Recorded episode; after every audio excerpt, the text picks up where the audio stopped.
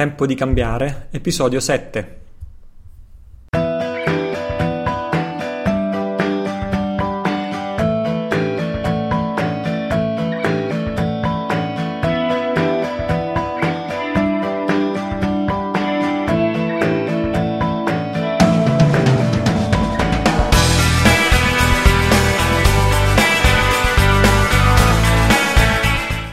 E benvenuto a Tempo di Cambiare, questo è il podcast per nutrire la consapevolezza di quello che accade intorno a noi e dentro di noi.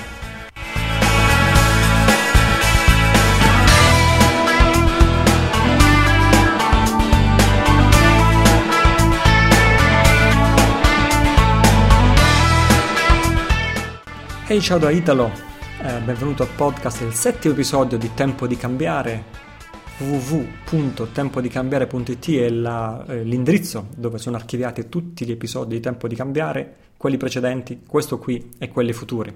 Riguardavo un attimino la breve storia di questi sette episodi, ormai quasi due mesi, e dei commenti, migliaia di commenti che ci sono sulle pagine del nostro blog e, ehm, ed è per me una fonte di, di, di gioia e anche di soddisfazione vedere quante persone eh, mi ringraziano e quanti amici ascoltatori dicono uh, di stare ricavando un valore da questi episodi, come questo sta arricchendo la loro vita, sta arricchendo il loro punto di vista e così via.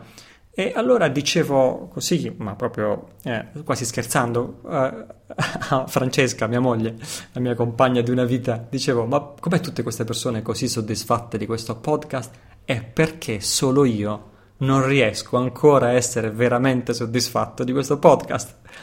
Eh, perché così la mia sensazione è un po' questa. E allora, eh, ca- candidamente e con la sa- saggezza tipica, tipicamente femminile, mia moglie risponde: Beh, certo che non sei soddisfatto, perché tu vuoi scoprire la verità. Sei fissato che devi scoprire la verità e non ti accontenti di niente di meno di scoprire la verità. E questa probabilmente non è l'era della verità, è il periodo della confusione ed è il periodo della disinformazione e così via.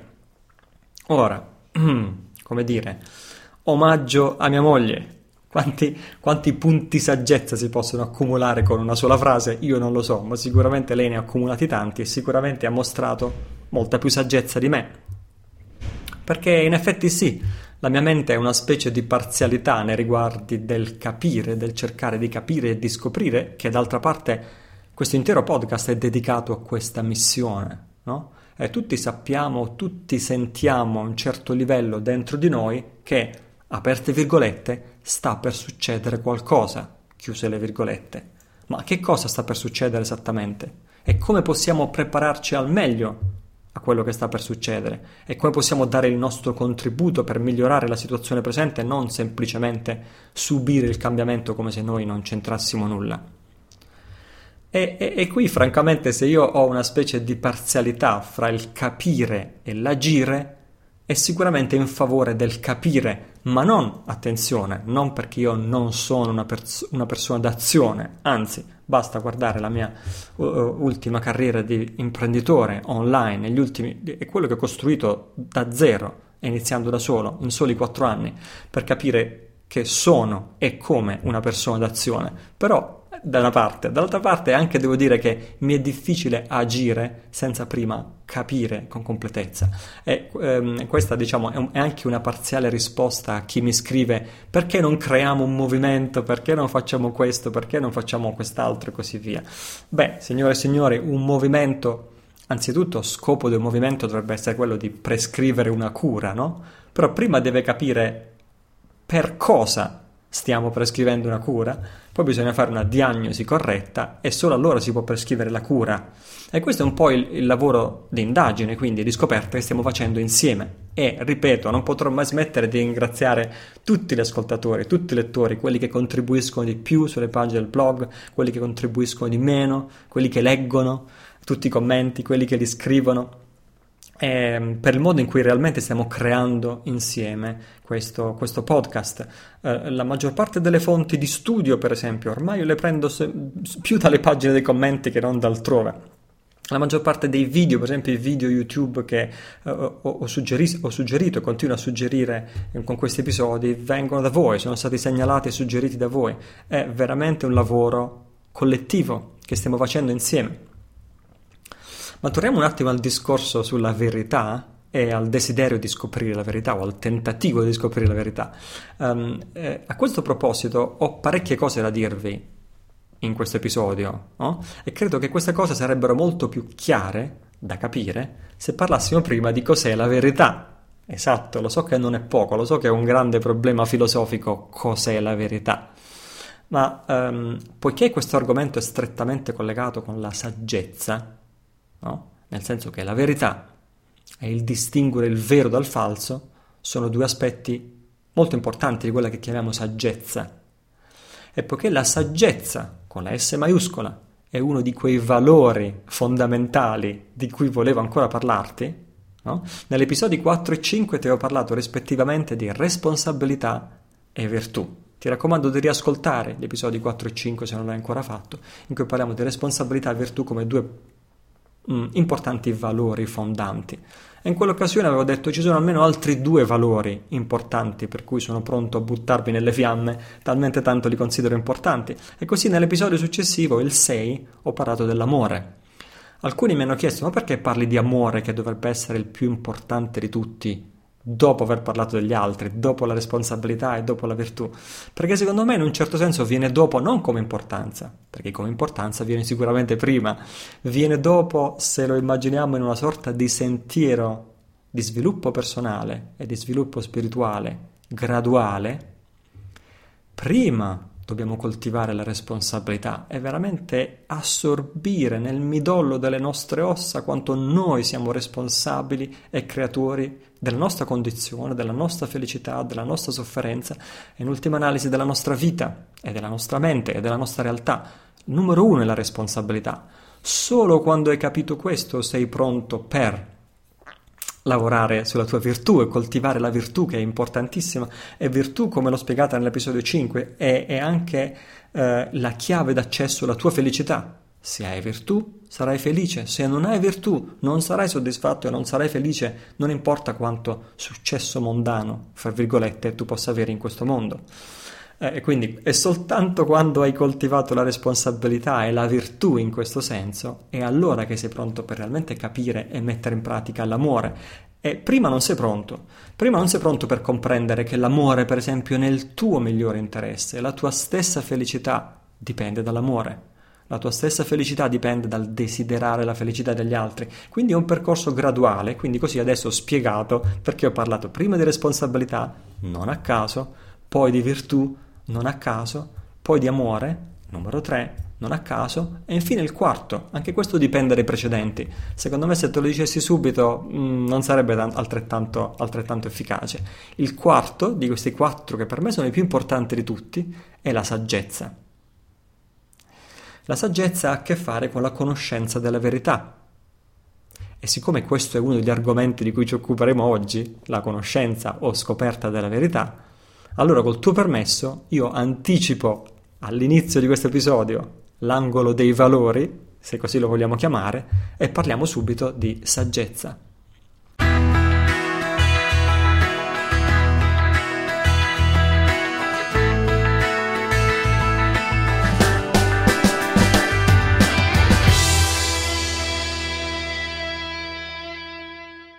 Così parliamo della saggezza e dicevo poco fa che la saggezza ha a che fare con la verità.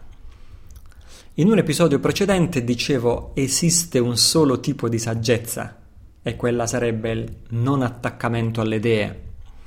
Questo è molto collegato a ciò che crediamo sia la verità. Se crediamo che la verità coincida con le nostre idee, se pensiamo che la verità è ciò che penso io, eh, non solo siamo molto fuori strada, ma la nostra saggezza è ancora a livelli molto molto molto iniziali e c'è ancora un grande lavoro da fare per svilupparla. Torniamo a parlare della verità. Esistono due tipi di verità e questo è importantissimo capirlo. Una verità relativa e una, re- e una verità assoluta. Ciò che è relativo vuol dire che è dipendente da qualcos'altro. La verità relativa dipende dal tempo, dallo spazio, soprattutto dalla percezione soggettiva. Questo vale per tutto, per esempio vale per le idee, le idee religiose, eh, Le idee religiose valgono, eh, dipendono dalle epoche, dipendono dai luoghi e dipendono anche sempre comunque dalla percezione soggettiva. Domanda a due persone che, non so, ti dicono io credo in Dio. Allora tu domanda a quelle due persone cosa è per te Dio e non troverai due sole persone al mondo che ti, stanno, ti danno la stessa definizione di Dio. Quindi anche questo anche le credenze, anche la fede, anche le convinzioni, soprattutto queste dipendono dalla percezione soggettiva. Le idee nel campo della morale dipendono dai luoghi, tempi, le idee nel campo della politica dipendono dai luoghi, dai tempi, dalla percezione soggettiva, a volte anche nella stessa persona, anche nella stessa vita. Uno, che ne so, in certa fase della propria vita è di sinistra e in certa fase della propria vita è di destra, soprattutto se consideriamo la, eh, il tema dominante delle mh, idee politiche di destra o di sinistra è eh, mi rendo conto sono definizioni un po' superate, però possiamo dire che sinistra è a favore della ridistribuzione della ricchezza e invece dall'altra parte opposta ci sta eh, la libera iniziativa, l'importanza della libera iniziativa. Um, e, e, quindi magari uno nella stessa vita prima fa il lavoratore dipendente e ha delle idee di sinistra e vota di sinistra perché gli conviene più la, distribu- la distribuzione della ricchezza e poi nella stessa vita si sgancia dal lavoro dipendente diventa imprenditore e cambia completamente idee, va nella, da, va nella direzione opposta dove è tutto a favore della libera eh, iniziativa e considera molto penalizzante la redistribuzione della ricchezza. Hm? E io conosco tante persone così che nella stessa vita hanno seguito questo percorso in un senso o nel senso opposto. Ed ecco perché queste definizioni destra e sinistra sono totalmente inaffidabili, sono totalmente soggettive e, e non rappresenteranno mai un criterio oggettivo per migliorare la nostra condizione di esseri umani in questo mondo. Ok, questo è per le idee, ma anche per la vita quotidiana, no? uh, la nostra esperienza è determinata. Quelle che noi consideriamo le cose importanti sono in realtà relative, dipendono dalla nostra percezione individuale. Per esempio, in quanto tipo di persone abbiamo più bisogno di sicurezza siamo le persone che si affezionano al lavoro, siamo le persone che si affezionano al paese in cui siamo nati e non si muovono più, perché abbiamo bisogno di sicurezza, perché vogliamo stare vicino ai nostri amici, ai nostri parenti e così via, no? Oppure siamo le persone che abbiamo più un impulso di libertà e cambiamo lavoro, preferiamo il lavoro improprio a quello dipendente e così via. Perché non è che uno dei due è migliore degli altri, ma semplicemente...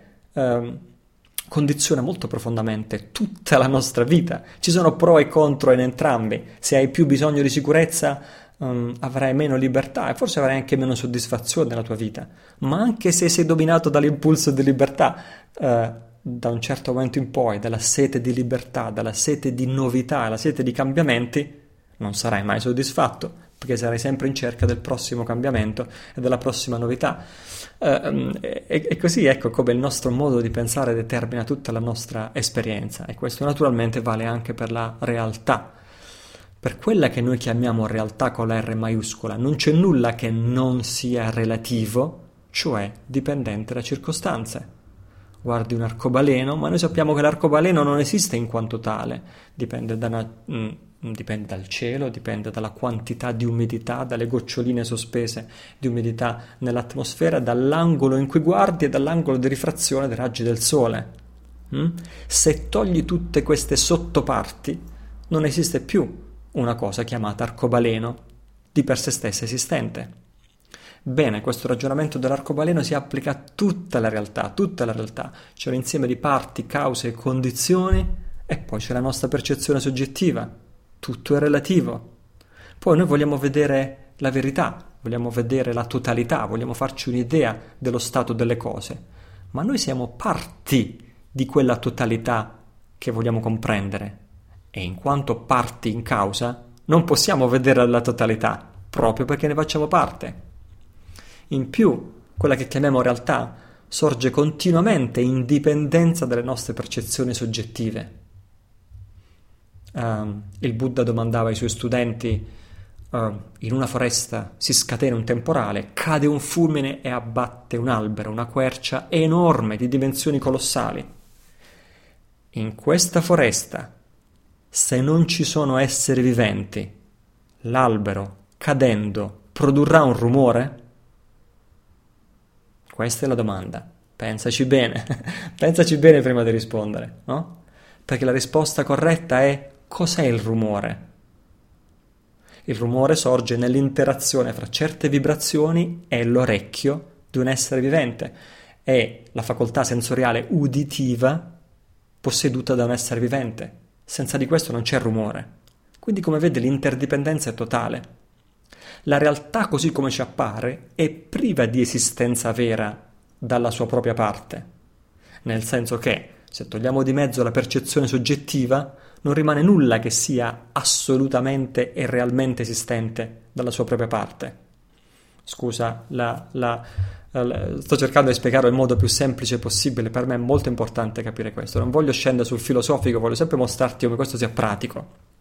Fra l'altro ti ho appena detto che nulla se io ho appena detto che nulla è reale in assoluto, no? Allora quale sarebbe la realtà assoluta di cui ti ho parlato? Ti ho detto che esistono due tipi di realtà, una realtà relativa che è quella che sperimentiamo e poi una realtà assoluta. Qual è la realtà assoluta? La realtà assoluta è proprio questa, cioè la mancanza di sostanza vera di tutta quella che noi chiamiamo realtà. Questa è l'unica verità, cioè affermazione, che non potrà mai essere sconfessata. È il fatto che la tutta quella che noi chiamiamo realtà manca in realtà di una propria esistenza indipendente. Nota bene, quando dico che manca di un'esistenza indipendente o manca di sostanzialità la realtà, non sto dicendo che è inesistente. Affermare nulla esista, nulla esiste o affermare le cose non esistono o la realtà non esiste sarebbe totalmente non saggio, tanto quanto affermare che la realtà è reale così come ci appare. Sono entrambe forme di superstizione. La prima superstizione la chiamiamo, mm, come la potremmo chiamare, eternalismo, quando uno crede che le cose esistano in eterno dalla propria parte e abbiano una specie di sostanza indistruttibile. L'altra forma di superstizione la chiamiamo nichilismo. L'eter- l'eternalismo è errato perché quando tu dici che le cose esistono in sé per sé, intrinsecamente, stai dimenticando che stai dimenticando l'interdipendenza sta dimenticando il fatto che le cose non esistono in sé per sé, ma dipendono da cause, condizioni, parti e dalla tua percezione soggettiva e così via. Allo stesso modo anche il nichilismo è errato, perché stai dimenticando la stessa cosa, stai dimenticando che non si può affermare che le cose non esistono, perché in dipendenza da cause, condizioni e tanti altri fattori, parti e così via, sorgono dei fenomeni che noi poi apprendiamo. In pratica, tornando alle due verità, la verità relativa è quella dell'interdipendenza di tutte le cose. La verità assoluta è la mancanza di una vera sostanza reale o esistenza indipendente. Come facciamo a dimostrare che questa realtà es- assoluta, fra virgolette, esiste e non è una speculazione filosofica? Eh, secondo molti, la scienza contemporanea um, spiega, spiega la verità assoluta e questa viene spiegata nel ruolo che il vuoto avrebbe, per esempio, nella meccanica quantistica, dove in realtà il vuoto non è vuoto, ma è la sorgente di tutte le potenzialità, ed è vuoto al tempo stesso. Secondo altri questa verità assoluta si può anche stabilire fermamente con la logica e col ragionamento. Personalmente quello che a me ha affascinato sempre, più di ogni altra cosa, è il fatto che questa verità assoluta si può stabilire non col ragionamento, ma con l'esperienza diretta cioè io posso fare un'esperienza personale in prima persona. Questo è un cardine di tutte le vie spirituali, specialmente quelle orientali, chiamiamole così, le religioni basate sull'esperienza. Ci sono delle religioni basate sulla fede, no? Io devo credere in questo, questo e quest'altro e così via. Queste sono le religioni basate sulla fede. Sono soprattutto le tre grandi religioni monoteistiche medio orientali. Poi ci sono le religioni basate sull'esperienza diretta, la questione non è il credere, la questione è fare esperienza in prima persona. Secondo questi eh, insegnamenti spirituali basati sull'esperienza, si può fare esperienza diretta di questa verità assoluta. E c'è chi la chiama Satori, c'è chi la chiama liberazione, chi la chiama illuminazione, santità, il nirvana, si chiama il grande sigillo o Mahamudra, si chiama la grande perfezione o Dzogchen in tibetano. I cinesi la chiamano Tao nel taoismo, si può chiamare saggezza primordiale, qualcuno la chiama realizzazione non duale, qualcuno la chiama non mente o grande spontaneità naturale. Quello che hanno in comune in realtà è sempre la stessa cosa. Prende tanti modi diversi, ma fondamentalmente non è una teoria, è un'esperienza diretta che chiunque può realizzare, anche casualmente. Vada bene, sarebbe errato pensare che per avere questa grande esperienza um, che trascende l'intelletto bisogna necessariamente sedersi a meditare per anni e anni e anni. A volte capita che accade quasi casualmente. Si risveglia un ricordo, si risveglia un'emozione, si risveglia una sensazione e tu stai passeggiando per strada guardando le vetrine e improvvisamente percepisci personalmente questa uh, verità assoluta, questa mancanza di punti di riferimento dentro di te e fuori di te. Può accadere casualmente, è un momento di risveglio, improvvisamente tutto ha senso, improvvisamente inizi a capire le cose così come sono, senza complicarle col pensiero discorsivo. Mm? È una realtà oltre il pensiero discorsivo, oltre il parlare a noi stessi. Può accadere casualmente, può accadere dopo un breve addestramento nella pratica di meditazione nella maggior parte dei casi accade dopo un lungo addestramento nella pratica di meditazione o può accadere in un solo istante con un incontro da mente a mente con un maestro che ha questa esperienza e quindi in un certo senso te la trasmette semplicemente restando presente.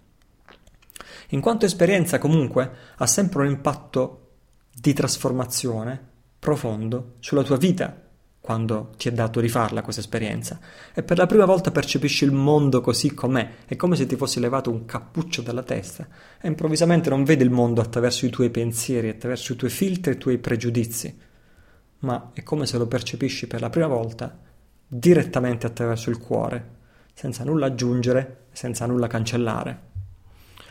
Quando molti fanno questa esperienza, mh, mm, erroneamente iniziano a dire ah ma forse mi sono illuminato forse quel giorno sotto l'albero mi sono risvegliato sono anch'io diventato un liberato anch'io ho anch'io raggiunto l'illuminazione secondo la mia osservazione la maggior parte dei maestri occidentali eh, o eh, praticanti occidentali di mh, mm, metodi spirituali orientali che però iniziano a farlo un po' da soli, praticando per conto proprio, senza la guida di maestri, finiscono per fare questo errore, hanno una vera esperienza autentica, genuina di risveglio e, e, concludono, ah, adesso mi sono illuminato, adesso posso radunare intorno a me migliaia di discepoli e posso fare la, giocare la parte del guru illuminato. Quello che non capiscono queste persone, quasi tutte, è che questa esperienza di risveglio è per l'appunto un'esperienza, cioè è soggetta a passare, è soggetta ad affievolirsi e non è permanente. A quel punto invece dovrebbe, ci si dovrebbe iniziare ad addestrare. A quel punto realmente bisognerebbe iniziare il percorso della meditazione e dall'esperienza passare alla realizzazione. La realizzazione è quella che invece rimane stabile, rimane permanente. A quel punto non la perdi più. A quel punto si vive da uomini liberi quando si è raggiunta la vera realizzazione, quando non ti fermi a metà strada, perché la tentazione di fermarsi a metà strada è grande. Si vive da uomini liberi in entrambe le dimensioni, sia nella dimensione relativo che nella dimensione dell'assoluto. Puoi vivere nella dimensione relativa, nel senso che si impara a fare quello che deve essere fatto per se stessi. Non ha senso restare sempre nella dimensione assoluta che trascende il pensiero discorsivo se la mattina prima di uscire ti devi vestire, devi decidere quali pantaloni indossare, devi decidere che colazione cucinarti per non morire di fame quando sei fuori e così via. No?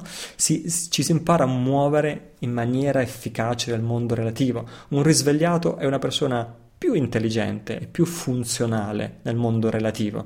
Non è che perché ha raggiunto l'illuminazione o il risveglio è più confuso e non sa più eh, curarsi delle cose normali di tutti i giorni e soprattutto anche per gli altri. No? Ci si muove bene nel relativo eh, sapendo sempre cosa è bene e meglio fare per il, per il, bene non solo proprio, ma degli altri. E poi si, si è, sempre, è sempre accessibile per noi l'altra dimensione, la dimensione dell'assoluto. Vuol dire che è sempre accessibile per noi uno stato di saggezza che uno stato di saggezza che ti aiuta a vedere le cose così come sono, a non lasciarti trascinare dai tuoi filtri, dai tuoi pregiudizi, dalle tue emozioni, soprattutto le emozioni negative. La rabbia, l'attaccamento, la collera, l'invidia, la gelosia, l'orgoglio, no? Perché sono queste le emozioni negative a rendere la vita sofferenza. molto più degli avvenimenti in sé, sono le nostre emozioni e il modo in cui reagiamo agli avvenimenti.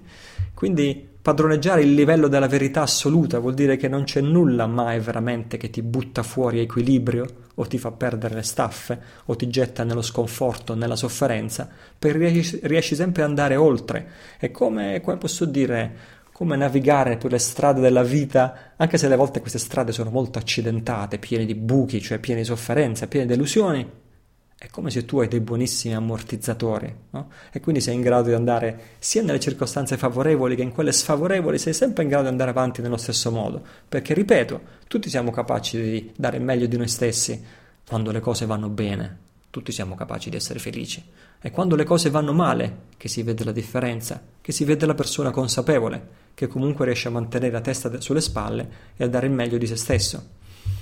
Allora, riassumendo, questa lunga disquisizione filosofica, spero che sia stato chiaro l'aspetto pratico e quotidiano di questo. Riassumendo, la verità assoluta possiamo dire che alla fine è soltanto una, non ce ne sono tante. La verità assoluta è una ed è uguale per tutti. Ed è questa esperienza non duale, mistica. Non può essere compresa con l'intelletto perché nasce quando l'intelletto smette di funzionare e non si può esprimere in parole. Ecco perché viene chiamata l'esperienza mistica, l'esperienza oltre il pensiero discorsivo. Hm? E da una parte. Poi dall'altra parte c'è la verità relativa, ma questa non è una. E questo è il punto più importante a cui volevo arrivare. Le verità relative sono infinite. Sono tutte le possibili idee e teorie che noi possiamo apprendere attraverso l'intelletto sono tutte le possibili spiegazioni che noi possiamo dare a noi stessi su come funzioniamo noi stessi e su come funziona il mondo. Perché l'uomo ha bisogno di spiegazioni. L'essere umano ha bisogno di certezze, ha bisogno di filosofie, ha bisogno di religioni, ha bisogno di valori, ha bisogno di punti di riferimento ed è un bene soddisfare questi bisogni. Se ci fosse questo bisogno e non fosse soddisfatto, saremmo esseri che vaghiamo nell'angoscia perché non siamo in grado di darci spiegazione. L'importante è ricordarci che tutte queste spiegazioni hanno un valore relativo, sono verità relative che ci aiutano a navigare nelle difficoltà della vita. E questa è la parte difficile, perché quasi nessuno, quando ha scelto la propria verità, nessuno è capace di riconoscere che la propria verità è relativa. Allora dice la mia verità è la verità, il che significa che la tua è falsa. Ed è così che per le verità, che dovrebbero essere tutte relative, si combattono le guerre, si combattono i litigi anche all'interno delle famiglie, si combattono i litigi anche nel, come si chiama, il consiglio condominiale, a tutti i livelli, quando la mia verità è superiore alla tua, perché non ho riconosciuto che tutte le verità sono relative Ora, fino a quando tutto questo continua fino a quando non si comprenderà il significato delle due verità, come esiste una verità assoluta, che è una sola ed è uguale per tutti e non può essere espressa in parole. E poi ci sono infinite verità che sono tutte ugualmente degne di rispetto perché aiutano in un certo senso a vivere bene la persona. Non a caso, quando due mistici si incontrano, anche se appartengono a mm, a tradizioni spirituali molto diverse, come uno yogi o un meditante o, un, o che, un, un, sacerdote che ha meditato per anni in solitudine e così via, mistici veri e propri, somigliano fra di loro molto di più rispetto a due aderenti alla stessa religione, perché hanno conosciuto la verità che va oltre le parole, hanno conosciuto la verità che sorge nel silenzio, hanno conosciuto la verità che sorge quando il pensiero discorsivo smette di funzionare. Allora, torniamo un attimo al bene e al male leggendo la domanda o la lettera o il commento di un nostro amico che si firma anonimissimo e quindi non posso salutarti per nome eh, sulla, sulle pagine del nostro blog. Ha scritto, eh, caro Italo, vorrei precisare, e questo è in, rap- è, è in relazione a quello che dicevo nell'episodio precedente, l'episodio 6, parlavo di bene e di male, parlavo di fare la nostra scelta di campo fra il bene e il male allora, anonimissimo mi risponde, caro Italo, vorrei precisare, bene o male non esistono, è il pensiero che li rende tali. Firmato Shakespeare. Poi, osservazione numero due, le conseguenze che si hanno dalle azioni arrivano sempre per insegnarci qualcosa. Quindi se siamo cattivi, fra virgolette, e abbiamo conseguenze gravi, fra virgolette, sarà sempre comunque tutto riguadagnato. Io oserei dire nessun male viene per nuocere. E infine, terza osservazione di Anonimissimo, nella dualità in cui, tu, in cui viviamo, tutto è perfetto nella sua imperfezione. Quindi abbiamo fede in tutto ciò che esiste. Bene, Anonimissimo, grazie per le tue osservazioni e la tua partecipazione al nostro dibattito. Quello che scrivi è esatto, però, dal punto di vista della discussione che stiamo facendo oggi, è incompleto. Cioè, quello che tu scrivi è formulato solo dal punto di vista della realtà assoluta. Ti sei dimenticato di formulare la stessa cosa dal punto di vista della realtà relativa. Perché altrimenti uno potrebbe dire, ok, ho capito tutto, il bene e il male si equivalgono, anzi non esistono, ma adesso cosa faccio praticamente? Come vivo tutti i giorni? Allora vuol dire che posso truffare, imbrogliare, aggredire, danneggiare gli altri, fare il furbo, fare il prepotente o vivere secondo la legge del più forte? Come si collocano il bene e il male in tutto questo? Bene, ecco la risposta. Il bene e il male esistono ed esistono solo dal punto di vista della, real- della verità relativa, cioè noi esseri umani ci sediamo in cerchio, ci mettiamo d'accordo, diciamo allora chi fra noi desidera la felicità alzi la mano e tutti alzano la mano. Va bene. Chi fra noi desidera la sofferenza alzi la mano. Nessuno alza la mano. Allora raggiungiamo la conclusione che in quanto esseri umani tutti desideriamo la felicità allo stesso modo e tutti cerchiamo di evitare la sofferenza allo stesso modo. Quindi, dal punto di vista pratico, verità relativa, decidiamo di definire il bene, ciò che promuove la felicità, e decidiamo di definire il male, ciò che arreca sofferenza agli esseri viventi. Ci siamo messi d'accordo, ma non perché il bene e il male esistano di per sé, nulla esiste per sé, esistono dal punto di vista relativo. Ok? Allora qual è lo scopo del gioco? E possiamo dire qual è lo scopo della nostra vita, perché è qui che voglio arrivare. Hm? Perché siamo vivi? Qual è lo scopo di tutto questo? Qual è lo scopo del gioco? La verità assoluta è una e non può essere compresa con l'intelletto. Bisogna farne esperienza in quei momenti in cui l'intelletto un pochettino si quieta. Questo è il grande insegnamento di tutte le tradizioni di meditazione e così via. Le verità relative invece sono tante anzi sono infinite, possiamo dire che una per ogni essere umano.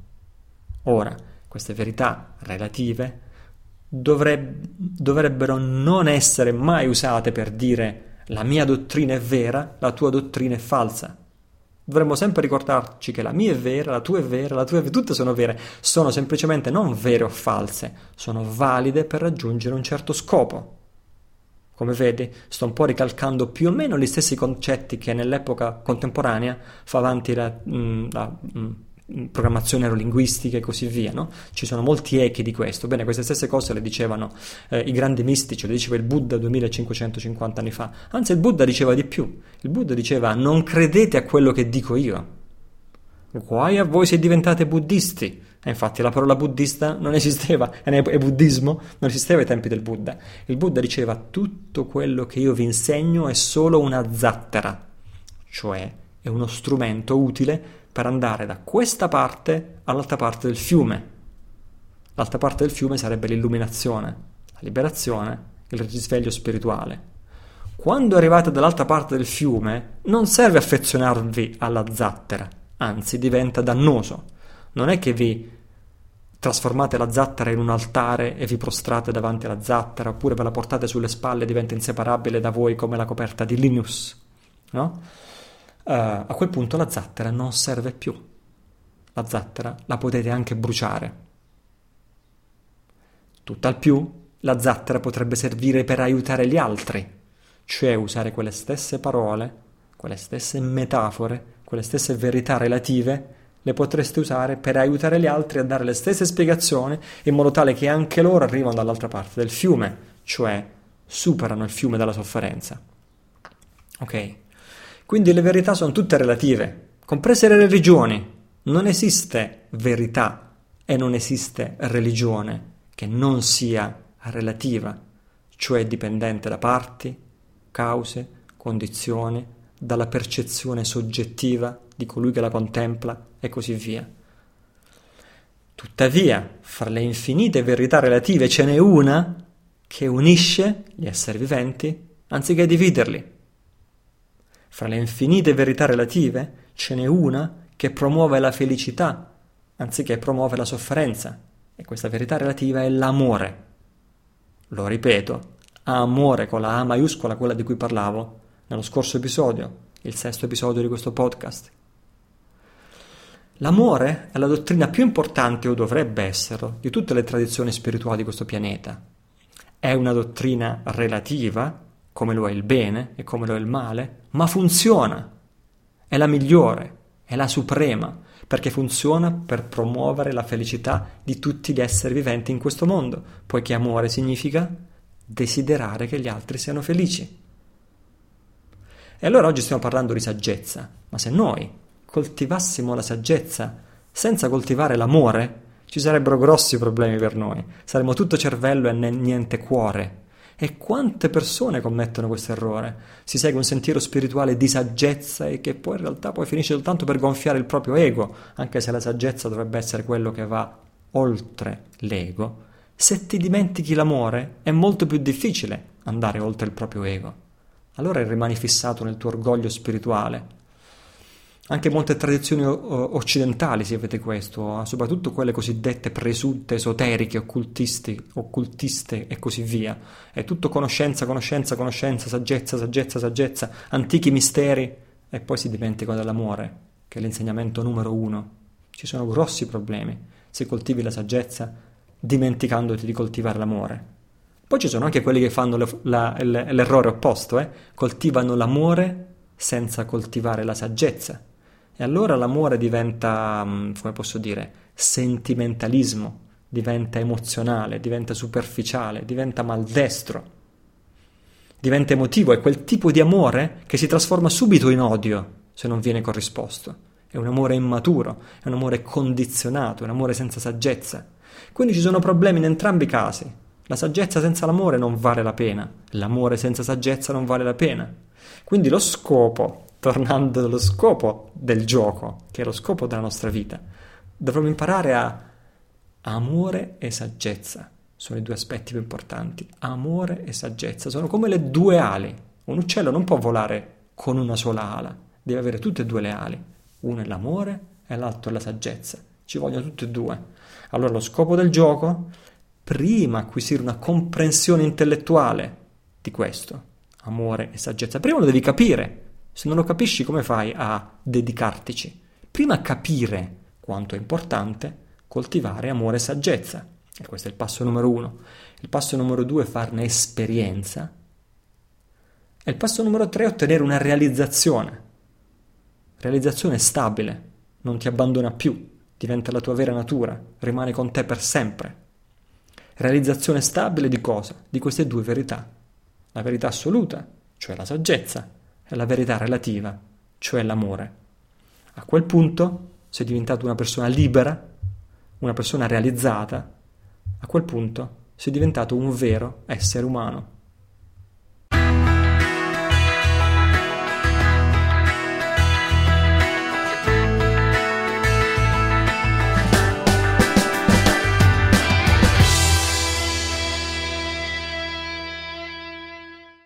Bene, torniamo allo scoprire la verità o al cercare di scoprire la verità di quello che sta accadendo intorno a noi, no? che è un po' la missione di questo podcast.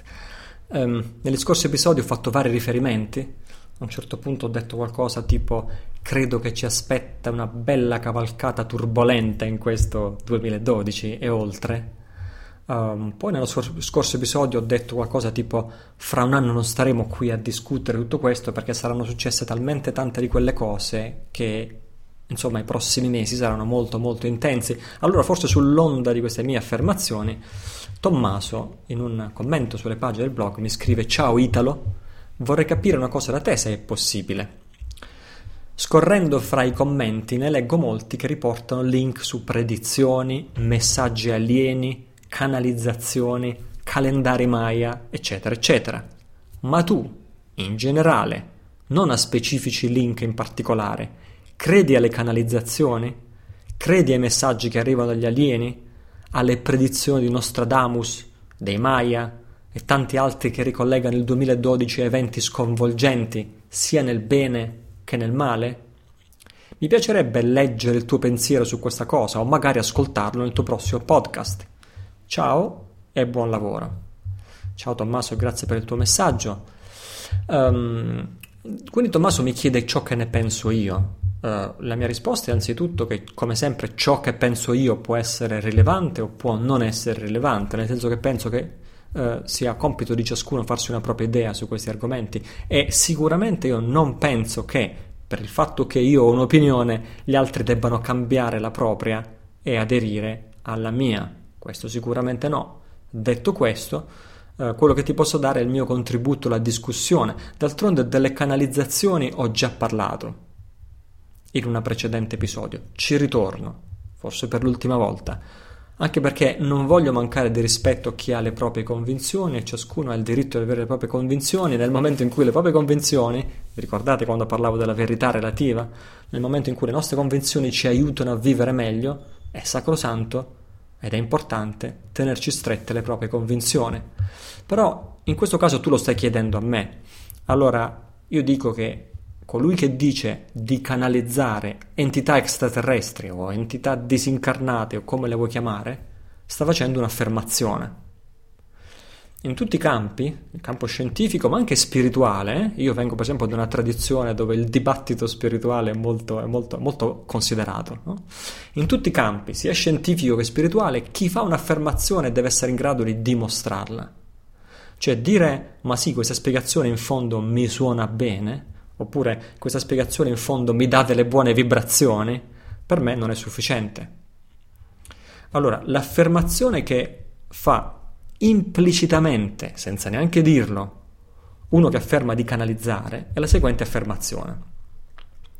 Normalmente tutto ciò che percepisco non è indipendentemente, resist- non è indipendentemente esistente, ok? Non è realmente esistente dalla propria parte, normalmente, tutto ciò che percepisco, ma bensì interagisce con la mia soggettività. Ricordi l'esempio dell'arcobaleno che facevo poco fa? No? Non esiste in quanto tale, ma dipende dall'interazione con la mia soggettività. Però, a differenza di tutto questo, a volte io ricevo dei messaggi da parte degli alieni e quando questo accade io sono totalmente separato dalla mia soggettività sono totalmente separato dalle mie percezioni soggettive, per cui non vi è più in quei momenti nessuna interdipendenza, per cui in quei momenti non c'è più nessuna influenza dei miei pensieri, delle mie opinioni, delle mie convinzioni, dei miei sensi, della mia storia personale, del mio passato, di quello che io sono. Eh, questo, questo, non esiste più, que- cioè la mia soggettività è cancellata. Quindi questa canalizzazione supposta di alieni è l'unica cosa indipendentemente esistente di, tutta, di, tutta la, di tutto il mondo praticamente. Secondo me questa è, un'estre- è un'affermazione estremamente azzardata da fare, non è dimostrata, in quanto eh, meditante poi, e sono anche insegnante di meditazione, so quanto è difficile e quanto è raro separarsi dalla propria soggettività, cioè dall'influenza dei propri pensieri, opinioni, convinzioni, sensi, modi di sentire e così via. No? E quando questo accade, che è, difficile ed è raro, dura poco. Subito il pensiero rientra, il pensiero soggettivo, il pensiero discorsivo, subito rientra in campo e si riappropria del... Allora, sapendo io quanto è difficile, e tu a me non mi potrai mai dire che non è difficile, sapendo quanto è difficile fare questo, cioè distaccarsi dalla soggettività, no? Ehm, eh, non dico che è impossibile l'affermazione di chi dice di canalizzare, tanto di cappello se ci riesci, però dico che se tu fai questa affermazione devi essere in grado di dimostrarla. Ora, finora questa dimostrazione non è accaduta mai. Sempre, le, le, canalizzazioni sono sempre vaghe. Ieri abbiamo armonizzato la griglia della terra. E vabbè, dico anch'io lo posso dire. Ieri abbiamo armonizzato la griglia della terra. Mi devi dare qualcosa che io possa, possa, possa mi devi dare una dimostrazione. Scusami se, se, no, se, non sono una persona che si abbandona per fede cieca, ma voglio anche un po' mh, mm, toccare con mano e, mh, mm, prima di decidere di mettere la mia fiducia nelle mani di qualcosa. No? Quindi, conclusione. Pur non affermando che non credo in assoluto, certamente non posso affermare che credo a queste canalizzazioni senza contare che potrebbe esserci della disinformazione anche intenzionale, anche deliberata, o una certa forma di interesse e tornaconto personale, anche in queste canalizzazioni. E questo conclude il mio pensiero su delle canalizzazioni. Per favore, non me lo chiedete più, non risponderò più, anzi, però andatevi ad ascoltare la mia risposta sull'episodio 7. Diverso invece è, secondo me, il discorso sulle profezie. Profezie ce ne sono talmente tante riguardanti il 2012 che inizia a non essere più importante se io, se io e te ci crediamo o meno. Mi spiego. Per esempio, io e te facciamo finta, non crediamo al razzismo, no? Io e te non crediamo al razzismo, però io posso essere una ragazza bianca che si fidanza con un fidanzato nero e ci andiamo a passeggio in un quartiere ultra nazista di razzisti estremisti, no? Allora, anche se non crediamo al razzismo, possiamo subire le conseguenze del razzismo sotto forma di insulti, sputi, offese, aggressioni fisiche e così via. Anche se non ci crediamo, perché ci sono persone che ci credono. Questa è un po' la similitudine con le profezie. A questo punto non è più tanto importante capire se io e te ci crediamo, è più importante vedere ma chi è che crede a queste profezie? Chi è che le sta divulgando? Perché le sta divulgando e quale intenzione ha nel divulgarle? E diventa più importante verificare altre cose, cioè per esempio se qualcuna di queste profezie è stata manipolata, oppure se queste profezie hanno creato intorno a sé una specie di campo di forza, una specie di campo di energia. E, e se questo campo di energia esiste, può essere che sia diventato un campo di energia che tende a autoavverarsi. Oppure ci sono persone che credono in, queste, in questo campo di energia e tendono a farle avverare le profezie. E quindi è di questo che voglio parlare oggi, in questo episodio, in questo settimo episodio, e vorrei e questo dalle profezie è un argomento molto importante, credo che ci possa insegnare tante cose. Vorrei iniziare dalla più famosa di queste profezie, che è quella dei Maya riguardo il 2012, e in effetti dovrei iniziare col correggermi, perché molti studiosi affermano che non si tratta per niente di una profezia, i Maya non hanno mai fatto alcuna profezia, né da loro viene mai fatta nessuna affermazione sul destino dell'umanità o sulla distruzione o sulla fine e così via. C'è poi chi si spinge ben oltre nel decodificare, interpretare il calendario Maya, hm? affermando che la datazione 2012 non è corretta, è stata in qualche modo manipolata oppure erroneamente eh, collocata, affermando che la vera fine o completamento del calendario Maya non è il 21 dicembre 2012, ma c'è chi afferma di aver scoperto che la fine o completamento di questo calendario sarebbe appena avvenuta sette mesi fa, se non sbaglio con la matematica, il 28 ottobre 2011. Ed affermare questo non è una persona qualsiasi, è un eminente studioso della cultura maya, si chiama il professor Carl Kaleman.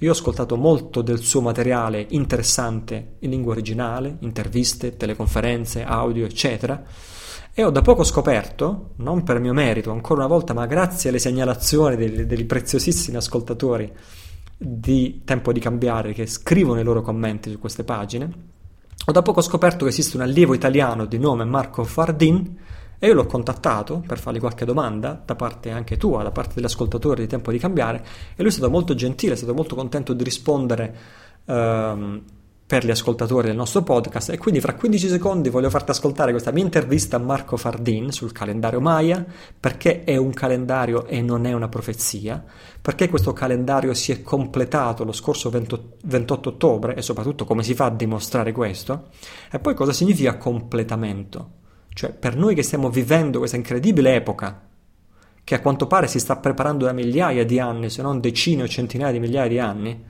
è il completamento di tutte queste fasi avviene proprio oggi? Cosa ha in serbo per noi il prossimo futuro secondo le conoscenze di questo antichissimo calendario? Quindi ecco la mia intervista a Marco.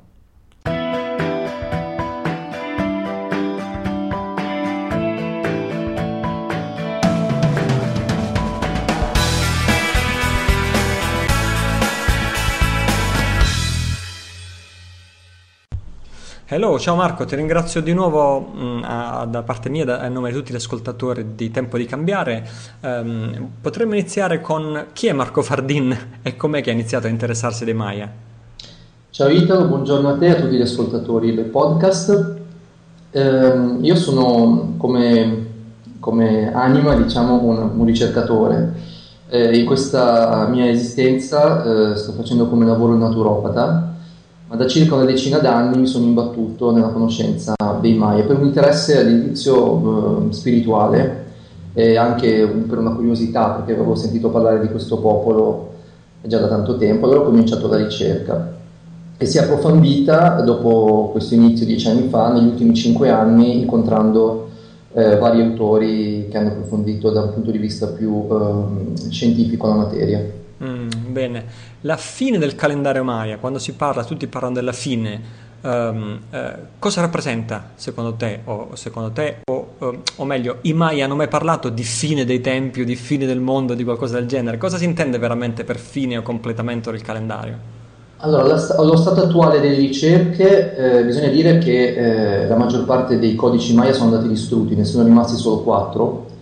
E comunque da questi, da, questi, codici, da tutte le iscrizioni eh, che ci sono pervenute, che conosciamo, non si parla in una sola iscrizione di fine eh, del mondo, mai. Uh-huh. e neppure di fine del tempo. Uh-huh. Si parla esclusivamente di cicli, di cicli di tempo che sono cicli di coscienza, che hanno un termine, naturalmente finito un ciclo però ne comincia un altro. Quindi questa, uh, questo mito della fine dei tempi eh, io credo che sia una sovrastruttura uh, occidentale, ecco, mm-hmm. una sorta di millenarismo. Sì, uh, guarda, io ho, ho, ho, appena parlato ai miei ascoltatori di Carl Kalleman, il professor Kalleman, di cui tu sei allievo personale e, e, di come lui ha datato il calendario Maya in maniera completamente ri- eh, diversa rispetto a quello che hanno fatto tutti gli altri studiosi dei Maya. E quindi la prossima domanda che ti faccio è chi è Carl Kaleman, come vi siete conosciuti, come ha fatto lui a, a, a far finire il calendario nell'ottobre 2011 anziché nel dicembre 2012 e soprattutto come se esiste un modo o come ha fatto lui a dimostrare in modo credibile che la datazione corretta è quella che lui propone. Ok, allora, Carl Johan Kalleman è uno studioso uh, svedese del calendario Maya. Eh, io l'ho conosciuto uh, attraverso i suoi libri e i suoi articoli nel 2007 e avevo avuto fino ad allora una, uh, una istruzione del calendario Maya di due tipi eh, contra- con- che si contraddicevano uno con l'altro in qualche modo. O una prospettiva totalmente materialista, storica, archeologista del calendario Maya senza nessuna connotazione spirituale Mm. oppure all'opposto, proprio all'opposto, un'interpretazione New Age eh, solamente intuitiva senza un addentellato storico eh, di prove della, della, eh, prove empiriche, diciamo così, del, mm-hmm. del calendario Maya. Mm-hmm. Carrion Coleman invece eh, ha fatto uno studio eh, in cui ha riconosciuto il valore scritturale del calendario Maya, ma ha anche dimostrato a livello empirico, cioè a livello biologico e storico che eh, i cicli temporali del calendario Maya sono assolutamente eh, perfetti rispetto agli eventi che sono accaduti. Quindi da quel momento, dal 2007, ho cominciato ad approfondire lo studio dei suoi libri e poi eh, l'anno scorso, no, quindi non molto tempo fa, l'ho invitato a, un, a, fare un seminario in Italia lui è gentilmente venuto e ho trascorso una decina di giorni insieme a lui e così ho potuto anche approfondire di persona la sua conoscenza. E poi l'altra domanda era della, della data, se non sbaglio, no? Sì, sì, sì, okay. sì. Questo, allora, questo, la... questo, ottobre 2011 anziché eh. dicembre 2012. Allora, la data del 21 dicembre 2012 è corretta dal punto di vista archeologico, perché eh, abbiamo um, una datazione che nasce nel 32 a.C. dalla città di Izapa in Messico, eh, secondo lo zenit solare di quella città. Quindi l'11 agosto del 32 eh, a.C., eh, diciamo così, ehm, a Izzapa si è fatto partire eh, questo lungo computo. Il lungo computo ha come data finale, dopo 7200 giri dello Tzolk'in, che è il calendario sacro eh, dei Maya, il 21 dicembre 2012. Quindi la data non, è, non c'è scritto una data finale, naturalmente, ma una data di inizio. Però aspetta, perché tu da un lato mi dicevi che questo calendario inizia uh, mi, mi, milioni di anni fa, no? Sì. E invece eh, poi dicevi che è stato fatto partire nel il 32. Ciclo, il mm. ciclo che ci interessa, uh, quello che finisce il 21 dicembre 2012, è solo uno di questi cicli. Mm-hmm. Si chiama lungo computo ed è il ciclo che rappresenta le civiltà, uh, tutta la nostra civiltà storica, mm-hmm. basata su, sul dominio di, di alcune nazioni su delle altre, sulla guerra, eccetera. Quindi per motivi di potere, eh, era normale, nella città di Izapa si è fatto cominciare questo lungo compito, computo dal, dallo zenit solare della loro città. Uh-huh. Eh, circa 500 anni dopo, eh, a Palenque, che è una città vicino a Izapa, nel periodo classico della civiltà maya, eh, i sacerdoti di Palenque hanno rivisto questo lungo computo e, e hanno fatto una, una, una, correzione che lo datava 420 giorni prima. Questo perché? Perché nello Tzolkin, che è il calendario sacro dei Maya, che è la base di tutti i calendari, anche quelli del, anche il lungo computo, anche quelli lunghi, diciamo così, che riguardano periodi più lunghi di tempo, eh, la data finale dello Tzolkin è sempre 13 Ahau, che è un segno. Mentre per quanto riguarda la data di inizio di Zappa, la data finale, il 21 dicembre 2012, è 4 Ahau. Quindi è completamente... Quindi è come eh, se non, ave- non aveva veramente senso se fosse stato in quel modo.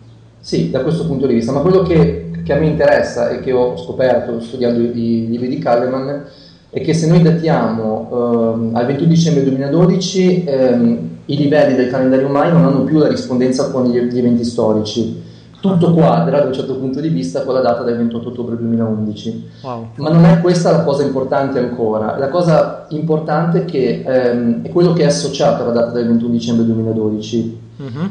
Cosa è stato associato? Qualcosa che non ha niente di Maya, ovvero un evento esterno, cioè ad esempio un grande cataclisma che ci colpisce, uh-huh. una volta sola, un una tantum.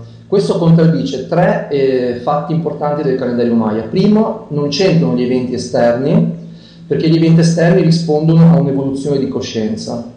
Secondo, non è un evento una tantum, ma è un calendario che risale a 16 miliardi di anni fa, quindi un lungo processo Terzo, un evento catastrofistico genera paura nella, nelle persone e, ed è proprio l'opposto del calendario Maya che invece non, non, sviluppa la paura ma la fiducia in un cambiamento positivo. Uh-huh. Più che altro è quello che è stato associato a questa data del 21 dicembre 2012, uh-huh. Mm. non tanto la data in sé, non è questo che conta. Uh-huh.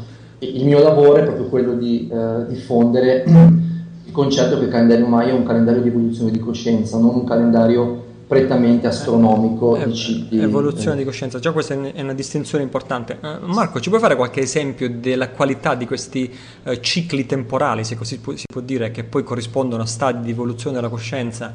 E, e, poi quali sono alcuni, quando tu hai detto in questa maniera coincide tantissimo con eventi storici importanti, farci qualche esempio? Sì. Allora, innanzitutto uh, ci sono nove eh, livelli di coscienza che storicamente eh, si manifestano in nove cicli. Uh-huh. Un po' come nelle piramidi Maya classiche, tipo quella di Cicenizza, di, di, del Castiglio, è fatta a nove livelli. Uh-huh. Ognuno di questi nove livelli temporali va 20 volte più velocemente del livello precedente. Quindi se noi prendiamo il primo livello, la base, che sorge 16,4 miliardi, fa, miliardi di anni fa, col Big Bang, e dura quindi 16 miliardi di anni, e lo paragoniamo con l'ultimo livello, col nono, che dura solo 7 mesi, noi abbiamo un'accelerazione incredibile.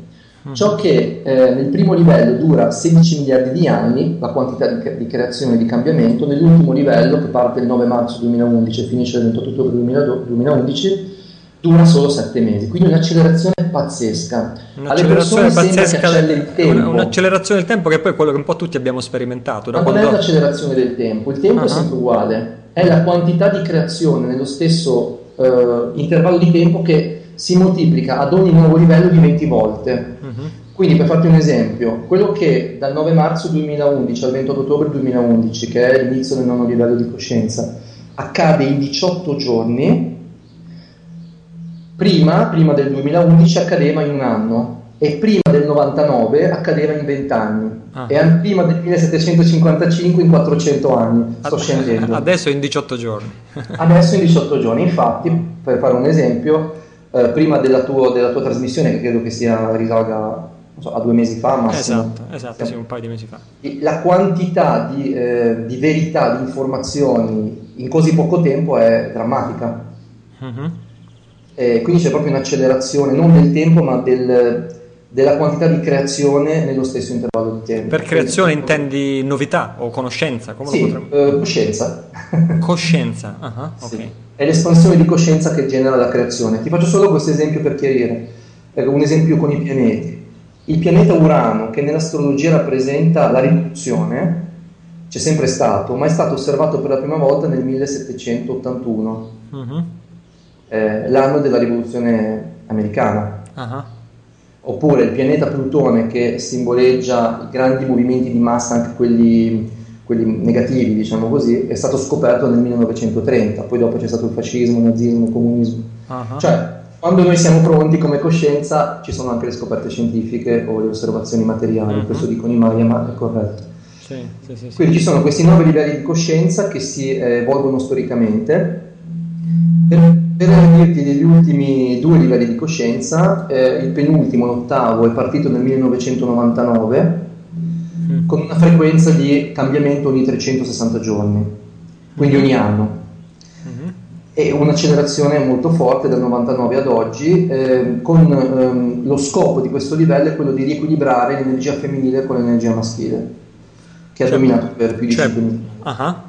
Precedentemente per, 5.000 anni, precedentemente per 5.000 anni ha dominato un'energia di, natu- di, natura maschile? Sì, perché il sesto livello della piramide, mm. eh, il lungo computo di cui parlavamo prima, è il livello in cui ehm, si separa il bene dal male e tutta l'energia ma nella parte eh, maschile del cervello umano, per parlare soltanto degli uomini. Quindi abbiamo la guerra, la scrittura, che è una caratteristica razionale, abbiamo le donne che eh, perdono sempre più eh, uh-huh. del tempo, diciamo così, rispetto, no? Vengono sì, sempre meno rispettate, infatti. Esatto.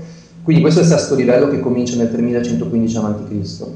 Il, con una frequenza lenta ancora, ogni 400 anni c'è un cambiamento. Il settimo livello è quello che comincia nel 1755, con una frequenza più veloce, ogni 20 anni c'è un cambiamento. Noi siamo nati, tutti noi, prima del 1999 in questo livello di, di uh-huh. coscienza, ed è la coscienza materialistica, uh-huh. quindi è eh, puntare al comfort materiale, dimenticare i Quindi hai detto il 1775, il 1776 è la dichiarazione di indipendenza americana.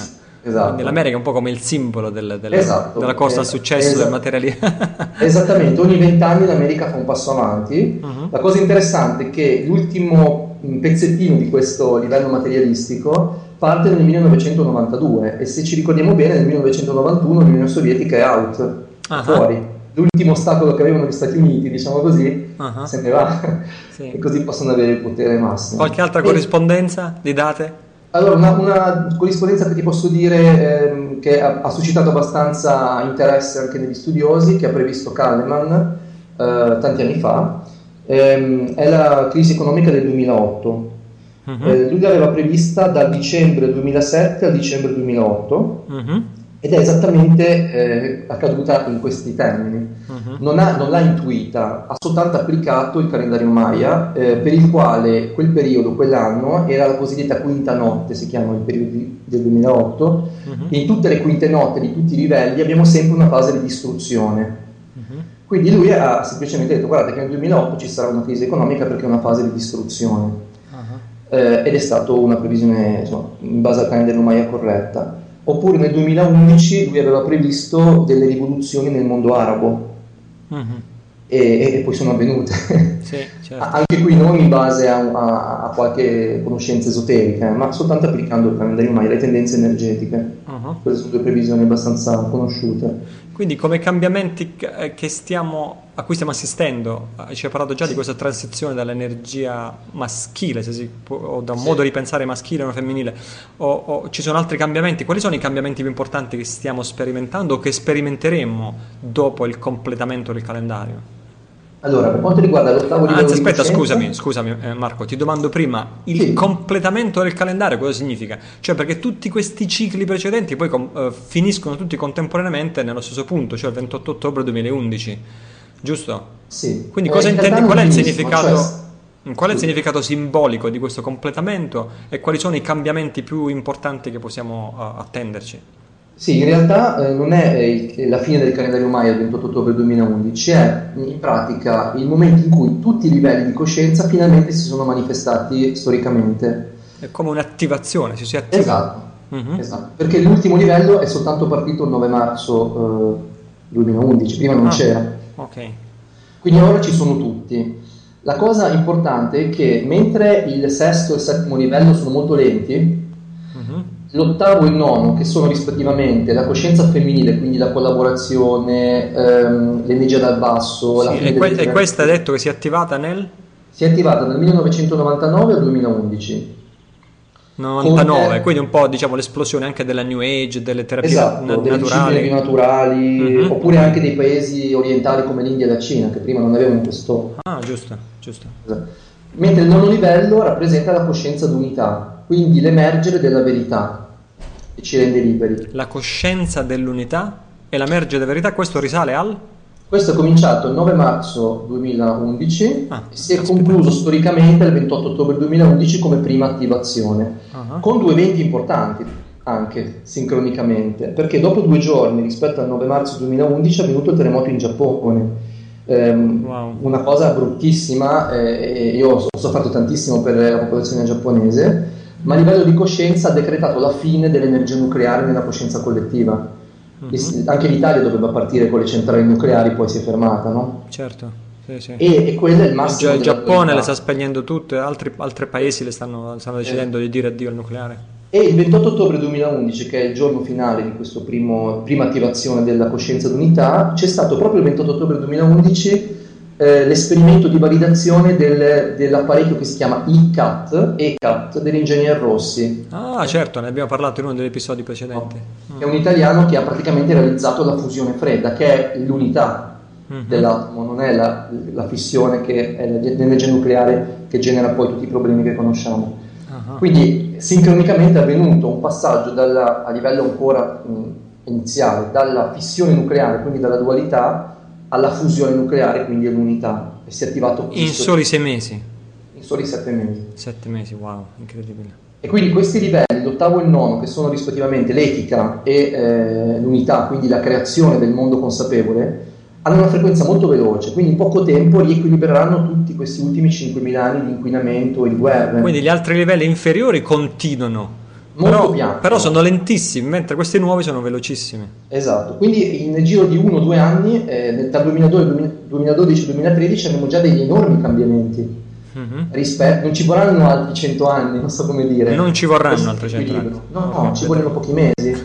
ok, nelle prossime settimane. Allora, facciamo, analizziamo dal 28 ottobre sì. ad oggi, quindi sono attivati tutti i livelli, anche gli ultimi. Dal 28 ottobre a oggi cosa, cosa, cosa ci aspetta, o meglio cosa è accaduto e poi cosa ci aspetta, secondo il calendario Maya, da qui a un anno. Cosa ci potremmo attendere? Allora, dal 28 ottobre eh, 2011 al 25 aprile 2012 mm. siamo passati nella fase discendente della settima notte dell'ottavo livello, che è questo livello etico. Mm-hmm. In questi sei mesi credo che ormai tutti gli italiani, prendiamo solo gli italiani, o quasi tutti, eh, tranne gli ingenui, abbiano compreso come funziona la politica, ad esempio, come funziona il potere.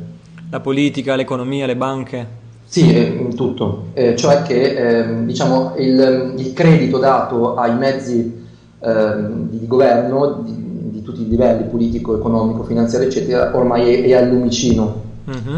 E questo è stato importante per, per noi uh-huh. perché prima bisogna distruggere per poter costruire. Uh-huh. Nella seconda parte di questa settima notte dell'ottavo livello, quindi dal 25 aprile al eh, 23 ottobre 2012, quindi dal 25 aprile scorso al 23 sì, ottobre fa prossimo. Ottobre. Uh-huh. Tra l'altro il 25 aprile c'è stato um, la, i Linz di, di Keenan e Scott, proprio il 25 aprile, non è un caso. Wow interessantissimo. Perché quello che accade nel punto più basso di un'onda poi si realizzerà nel punto più alto. Uh, ma, cioè, Marco ha notato, lo, lo ripeto per gli ascoltatori, ha notato che in pratica l'azione legale di Neil Keenan contro la Federal Reserve e anche le banche europee, forse le banche europee più che altro, gli ultimi link commerciali contro le banche europee, mi sembra anche con la Federal Reserve, è scattato il 25 di aprile, quindi questa è una sincronicità importantissima. E la cosa molto, molto bella per noi è che quello che accade accade eh, nel punto più basso di un'onda, quindi nel punto più basso della settima notte, tende a realizzarsi nel punto più alto,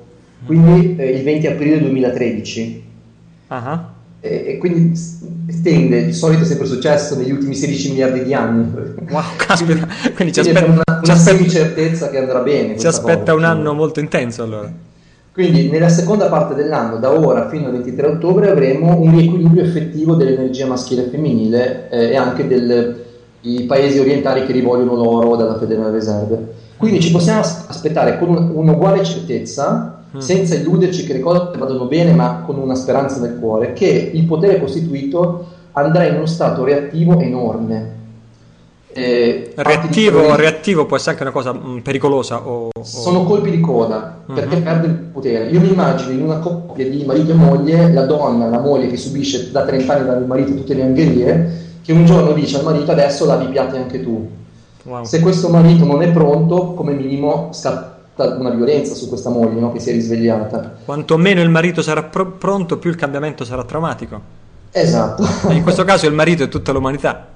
Eh, e, quindi io mi aspetto in questi sei mesi una reazione forte, eh, disinformazione a tutto spiano, attentati false flag, diciamo così, cioè finti, mm. e, e, quindi bisognerà avere gli occhi ben aperti perché la reazione sarà forte.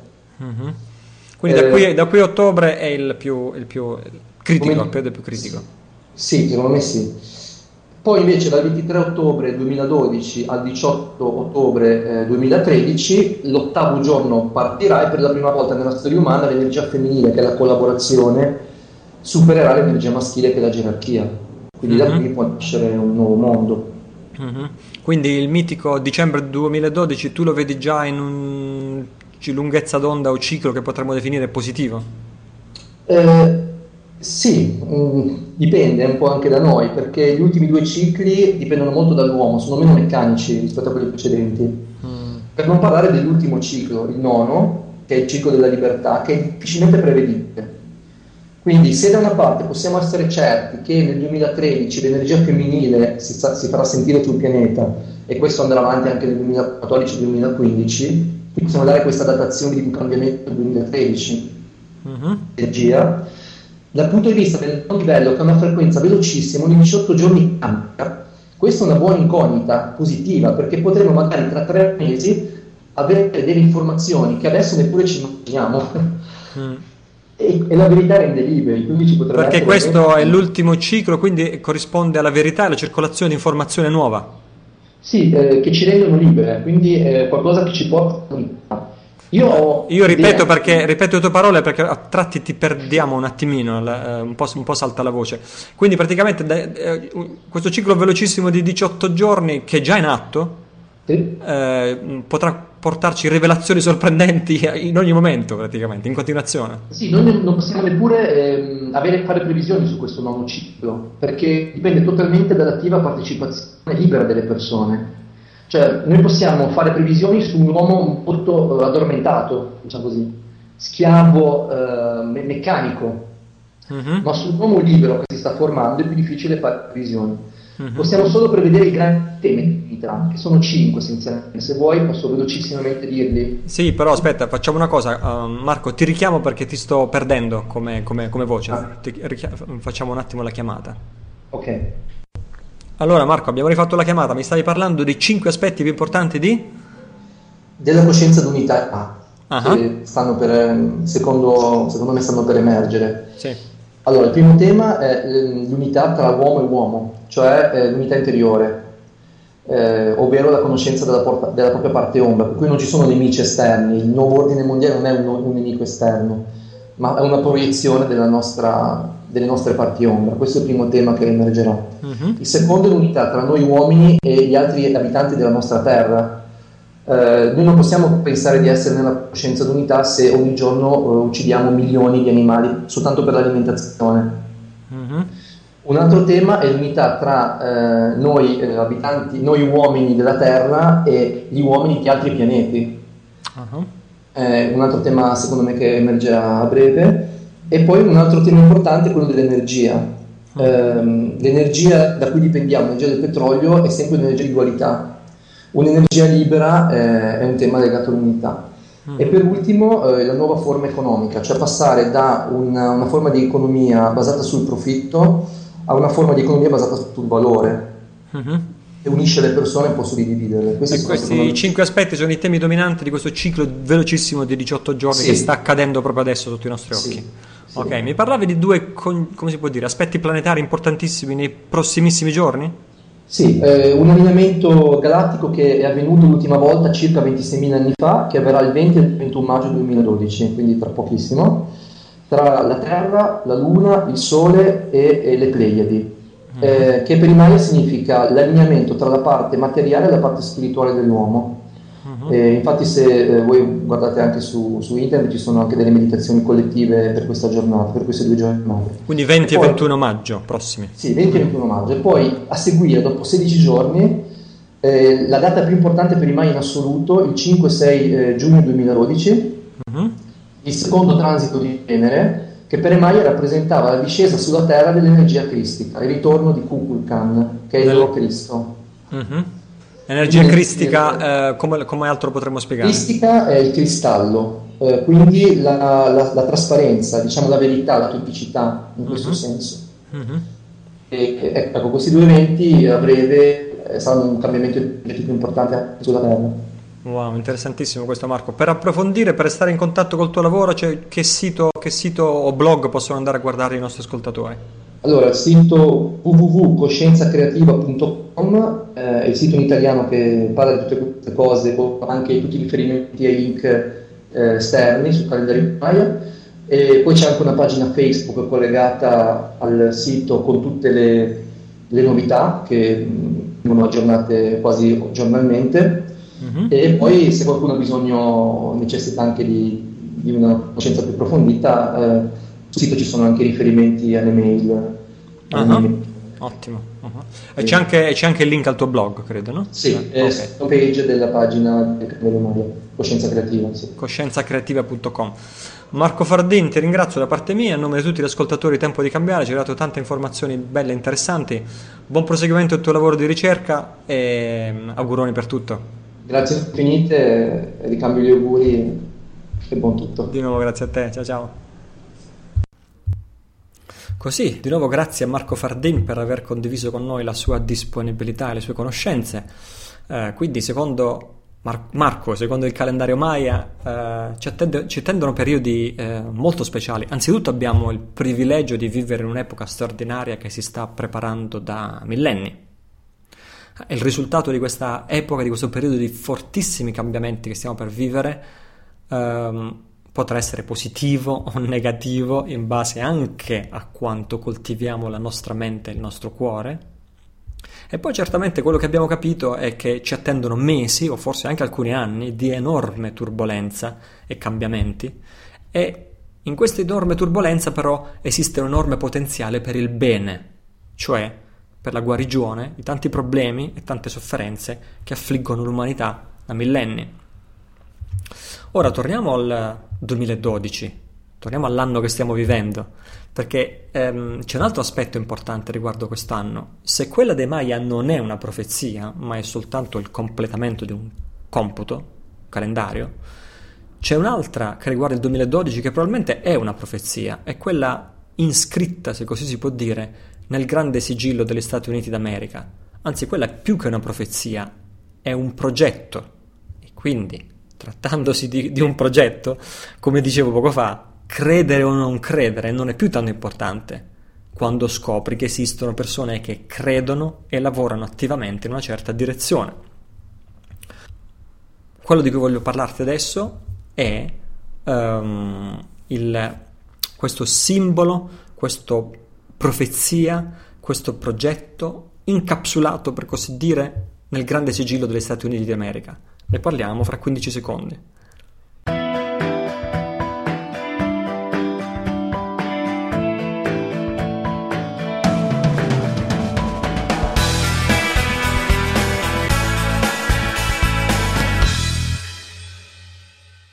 Allora, il grande sigillo degli Stati Uniti d'America è un disegno, naturalmente, e al tempo stesso è una profezia il disegno è una piramide formata da 13 scalini o 13 segmenti che trovi stampata anche sul biglietto da un dollaro. L'abbiamo riportata qui sulla pagina del settimo episodio di, di Tempo di cambiare fra le risorse consigliate. Um, il gradino più in basso di questi 13 gradini è pieno, cioè c'è scritto a tutto campo 1776 a numeri romani, che è l'anno in cui ehm, la dichiarazione di indipendenza e la fondazione degli Stati Uniti d'America, quindi di quello siamo certi, che cosa significa quello scalino, c'è la datazione. Poi ci sono tutti gli altri 12 scalu- scalini o segmenti che sono vuoti. Sopra questi la piramide è tronca, cioè manca la testa. La testa è rappresentata dall'occhio che tutto vede, il triangolo con al centro l'occhio, cosiddetto occhio di Osiride, simbolo occultista, simbolo massonico, no? che è staccato, è staccato dal resto della piramide, quindi questo vuol dire che il progetto esiste, però è incompleto, perché l'occhio non è ancora stato poggiato sul vertice della piramide tronca. In cosa consiste il progetto? Il pro- cosa è il progetto è scritto senza mezzi termini nello stesso disegno del eh, Grande Sigillo degli Stati Uniti. C'è scritto Novus Ordo Seclorum, che è latino, significa nuovo ordine mondiale. Quindi, come vedi, sono almeno 200 anni che qualcuno sta perseguendo la venuta di questo nuovo ordine mondiale di cui oggi tutti i potenti della Terra parlano nei loro discorsi. Interessante nuovo ordine mondiale, seclorum non vuol dire solo del mondo, no? In, in, latino seclorum significa anche dei, dei, tempi o del tempo, è temporale, è quella parola che noi usiamo per dire temporale, per dire uh, ciò che è materiale contrapposto a ciò che è spirituale, questo è l'aspetto materiale, come quando diciamo il potere temporale dei, dei, dei papi, no? Quindi è un nuovo sordo seclorum è un nuovo ordine temporale, vuol dire che già esiste un ordine, o esisterebbe secondo loro, nella sfera spirituale, e quello è il giorno in cui verrà creato un nuovo ordine anche nella sfera temporale, in modo che corrisponda all'ordine già esistente nella sfera spirituale. È un po' il discorso che facciamo delle due verità, no? Esiste già un ordine a livello della verità assoluta, anche a livello della verità relativa lo instaureremo in maniera tale che i due corrispondano. Questa è un po' la filosofia che c'è alla base. Curiosamente, per chi ha studiato il nuovo ordine mondiale, perché ci sono quelli che non lo studiano, si limitano solo alle chiacchiere, alle chiacchiere o ai video YouTube, no? Ma per quelli che iniziano a approfondire un pochettino il nuovo ordine mondiale, si sarà accorto sicuramente che questa ide- idea o ideale o utopia di un nuovo ordine mondiale presenta un grande paradosso nel senso che il fine ultimo che si vuole realizzare sembra essere, come dire, sommamente buono. Invece i mezzi per realizzarlo sembrano essere sommamente malvagi, ma proprio ai massimi livelli. Cosa voglio dire? Mi spiego. Se uno approfondisce i documenti, i documenti delle Nazioni Unite, i documenti delle varie associazioni, organizzazioni verticistiche, no profit e così via, che, hanno, che, che, che teorizzano la venuta di questo nuovo ordine mondiale, viene sempre espresso solo ed esclusivamente in termini talmente positivi che io e te, se li cominciassimo a leggere, non potremmo non essere d'accordo. Il nuovo ordine mondiale coincide con un'umanità non più dominata dagli egoismi individuali, nazioni non più divise fra loro, nazioni non più in guerra ma che si dialogano armoniosamente, non ci sono più armamenti, non c'è più inquinamento, non c'è più sfruttamento delle risorse del pianeta, le vite degli esseri viventi e degli esseri umani su questo mondo non sono più dominate dal denaro, ci sono tantissimi indizi e documenti divulgati, trapelati, eccetera, eccetera, che fanno intravedere il nuovo ordine mondiale come un mondo senza denaro, in cui il denaro non serve più. E quindi il mondo non è più caratterizzato né dallo stress di dover continuamente vendere la propria vita in campo del denaro, e sia non è più caratterizzato dalle ingiustizie dall'avidità di pochi, dalla povertà di tanti. È un mondo ideale, utopistico, in cui ciascuno contribuisce secondo le proprie capacità, perché se uno è vecchio e malato, è ovvio che le sue capacità sono ridotte rispetto a un giovane 27enne, no? In cui ciascuno contribuisce secondo le proprie capacità, però ciascuno riceve secondo i propri bisogni, non si lascia indietro nessuno. È un po' la vecchia utopia di Marx. Era Marx a dire così, ciascuno contribuisce secondo le proprie capacità e ciascuno riceve secondo i propri bisogni, i suoi bisogni. Se non che non si è mai realizzato, forse perché è irrealizzabile, questo lo aggiungo io, ma questa è un'opinione individuale che ciascuno può avere. Uh, e quindi è un mondo in cui nessuno più si arricchisce ai danni degli altri e c'è di conseguenza una sola autorità mondiale, una sola uh, autorità, anche come posso dire, una sola polizia per chi cerca di imbrogliare contro il sistema e così via.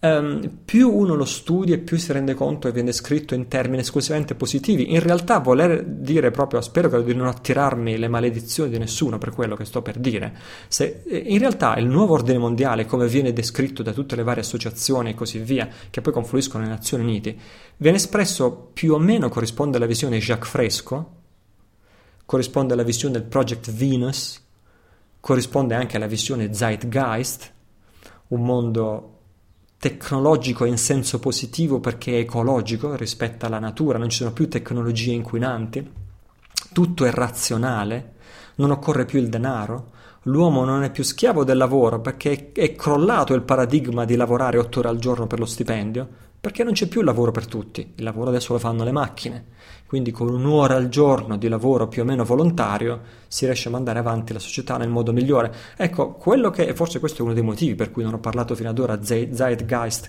anche se tutti mi dicono Italo perché non parli mai di Zeitgeist? Non perché ho niente a favore o niente contro Zeitgeist, ma sono stato colpito fin dal primo momento, e questa non è una critica, è solo un'osservazione, sono stato colpito fin dal primo momento come il mondo ideale descritto da Zeitgeist, da Jacques Fresco, del Project Venus, sia esattamente la stessa stessa identica cosa, così come la descrivono il nuovo ordine mondiale. Però mh, mm, non voglio perdere il filo del discorso. Il filo del discorso era un altro. Il filo del discorso era questo grande paradosso per cui un fi- a un fine perfettamente positivo, diciamo il sommo bene, corrispondono dei mezzi per realizzare questo fine che sono invece il sommo male.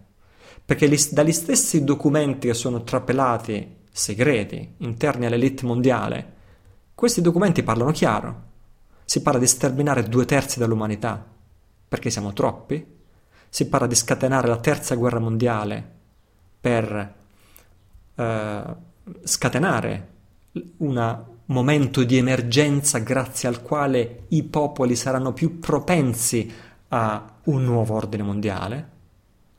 Lo stesso la, la la, la, l'attentato alle Torri Gemelle diventa un grande rituale volto a scatenare la guerra al terrore, volto a scatenare una grande emergenza e una grande paura in base alla quale saranno gli stessi uomini a chiedere ai governi di unirsi e di creare un nuovo ordine mondiale. Ma si parla di molto peggio, si parla di guerra mondiale, si parla di, di un'epidemia devastante studiata in laboratorio che, che decimerebbe la popolazione della Terra eh, si parla di, ci sono prove su questo, ci sono documenti, ci sono documenti divulgati da militari di altissimo grado e ci sono le tracce lasciate da loro stessi su queste teorie. Per esempio l'aeroporto di Denver, questo ho deciso addirittura di metterlo come risorsa consigliata, quindi lo trovi come risorsa consigliata di, di questa settimana, alla pagina di questo episodio, trovi gli scioccanti murales dell'aeroporto di Denver, dove io sono stato non più di dieci mesi fa, fra l'altro in circostanze totalmente scollegate, cioè voglio dire importanti per me perché era a Denver vive o vicino a Denver vive una maestra cinese sorprendentemente che è detentrice di insegnamenti spirituali pressoché estinti. E lei probabilmente è l'unica detentrice di questi insegnamenti che io sappia. È, è, corteggiata da tanti studenti che vorrebbero ricevere questi insegnamenti ma lei è, è, è conosciuta perché risponde sempre di no a tutti e, ehm, e, io sono entrato in uno scambio epistolare con questa maestra, con questa insegnante e lei ha detto che aveva detto che avrebbe insegnato in tutta la sua vita soltanto a dieci studenti, avrebbe trasmesso la sua, la sua, il suo lignaggio spirituale. E così dopo alcuni, un po' di scambi epistolari, alcuni mesi di scambi epistolari, lo scorso oh, anno, lo scorso estate, lo scorso agosto, ha detto che avrebbe accettato di trasmettermi il suo, eh, il suo lignaggio e così mi sono precipitato, ho preso l'aereo, ho passato 15 giorni di agosto a casa sua eh, vicino Denver. È stato per me un momento molto bello e molto importante. Però a parte questo, non volevo tediarti con questo. Ecco perché l'agosto scorso mi trovo a Denver. L'ho detto, ancora qualcuno pensa che sono una spia, sono una spia della CIA e così via. Mi trovavo a Denver, come sempre, io giro quasi sempre per ragioni spirituali. Ed è raro che giro per fare il turista, invece devo dire che ho girato mezzo mondo mm, per eh, ragioni personali e spirituali, compresa l'America, che ho girato proprio per queste ragioni. Comunque, torniamo al filologico che ovviamente ho quasi distrutto adesso in questa divagazione. Arrivato all'aeroporto di Denver, eh, sono rimasto stupito dal vedere questi Morales con eh, il, il eh, lo vedrai nei video YouTube, c'è questo soldato gigantesco armato di maschera antigas dalle sue armi scaturisce una scia di gas che può essere interpretato anche come l'azione di un virus, c'è anche scritto il nome di quel virus in questo murale, sorprendentemente, e questo virus termina l'umanità lasciando sulle, su, lungo la sua scia montagne di cadaveri, letteralmente, eh, uomini, donne, vecchi e bambini morti. E il murale successivo si, vede che questo soldato è morto, caduto per terra, bambini di tutte le razze si riuniscono gioiosi e fanno il girotondo, consegnano le loro armi, è un mondo senza armamenti in cui regna l'armonia, la pace, l'equilibrio fra gli uomini e l'equilibrio con la natura si è stabilito in questa maniera. È un intero storyboard, come si dice, un'intera narrazione che si svolge attraverso quattro, questi quattro murales che è sorprendente ed è anche un valore rituale il fatto che loro ce lo dicano prima di farlo come già tante volte si è dimostrato, come tutti quei video che fanno vedere quante volte le torre gemelle erano state annunciate prima nei film di Hollywood, nei documentari, nei fumetti, nelle copertine di album rock, eccetera, eccetera, eccetera. Quindi, ritornando a noi, l'immenso paradosso quando uno studia il nuovo ordine mondiale è che come se loro vogliono dire che il sommo bene può arrivare soltanto attraverso il sommo male, e il sommo bene può arrivare soltanto dopo un immane sacrificio, in senso letterale, strettamente satanico, il che corrisponde, in un certo senso, alla filosofia luciferiana che sembrano seguire i potenti della terra. Ora, questo è il nuovo ordine mondiale e questo è il progetto del nuovo ordine mondiale. O questo è quello che ho capito io fino a questo momento. Invito tutti gli amici ascoltatori a dare il loro contributo di eh, quello, quello, che scoprono strada facendo e per completare il quadro. Quello che ho capito è che c'è questo grande bene e grande male che secondo loro devono accadere contemporaneamente. Può essere anche che io ho capito male, ok? Questo è un ordine mondiale. Il progetto è completo, l'attuazione no. Il sigillo, però, il simbolo, il grande sigillo degli Stati Uniti, è stato decodificato da tantissimi studiosi. È stato spiegato il significato. È stato spiegato attraverso il calendario Maya, sorpresa delle sorprese. Ciascun Baktun del calendario Maya è suddiviso in 20 periodi di 19,7 anni. Se noi, partendo dal 1776, che è l'indipendenza degli Stati Uniti d'America, che è il primo gradino e che non può essere frainteso perché c'è scritto a lettere cubitali 1776 nel sigillo stesso, se partendo dal, dal, primo gradino 1776 aggiungiamo i 12 gradini successivi come se fossero 12 periodi successivi di 19,7 anni, come da disegno, si arriva esattamente al 2012, ladies and gentlemen, che è l'anno in cui viene posata la testa della piramide sul sommità della piramide tronca, quindi il 2012 è l'anno in cui il progetto è destinato a compiersi. Ma non solo, ladies and gentlemen, non finisce qui. Se uh, noi facciamo 19,7 anni moltiplicato i 12 gradini, non si arriva a 2012, si arriva esattamente a 2012,4. Ora quello 0,4 è ovviamente una frazione decimale. Se noi traduciamo questa frazione decimale 0,4 nel numero di mesi contenuti in un anno, otteniamo che, facciamo la debita proporzione, otteniamo che corrisponde a 4,8 mesi. E se le aggiungiamo alla data del 4 luglio del 1776, che è la vera data dell'Independence Day, il 4 luglio, più 4,8 mesi, signore e signori, arriviamo dritti dritti dentro il dicembre 2012. E allora a questo punto rimane soltanto la domanda. I padri fondatori degli Stati Uniti d'America, notoriamente massoni e occultisti di altissimo rango, conoscevano il calendario Maya? È mai possibile che hanno uh, uh, uh, iscritto in questi 12 gradini la simbologia dei periodi Maya a 19,7 anni? Fino ad ora mancava la prova. Fino ad ora mancava la pistola fumante che dimostrava incontrovertibilmente che questo è il caso. Questa prova l'ha scoperta Tom Horn, di cui adesso parleremo e ripartiremo e ripar- parleremo e riparleremo perché tantissimi ascoltatori mi hanno letteralmente subissato di richieste di parlare di Tom Horn e di una sua recente teleconferenza. Uh, mancava la pistola fumante. Uh, Tom Horn, in un suo libro chiamato Apollyon Rising 2012, ha definito fra l'altro il 2012 il più antico complotto della storia, la più antica cospirazione.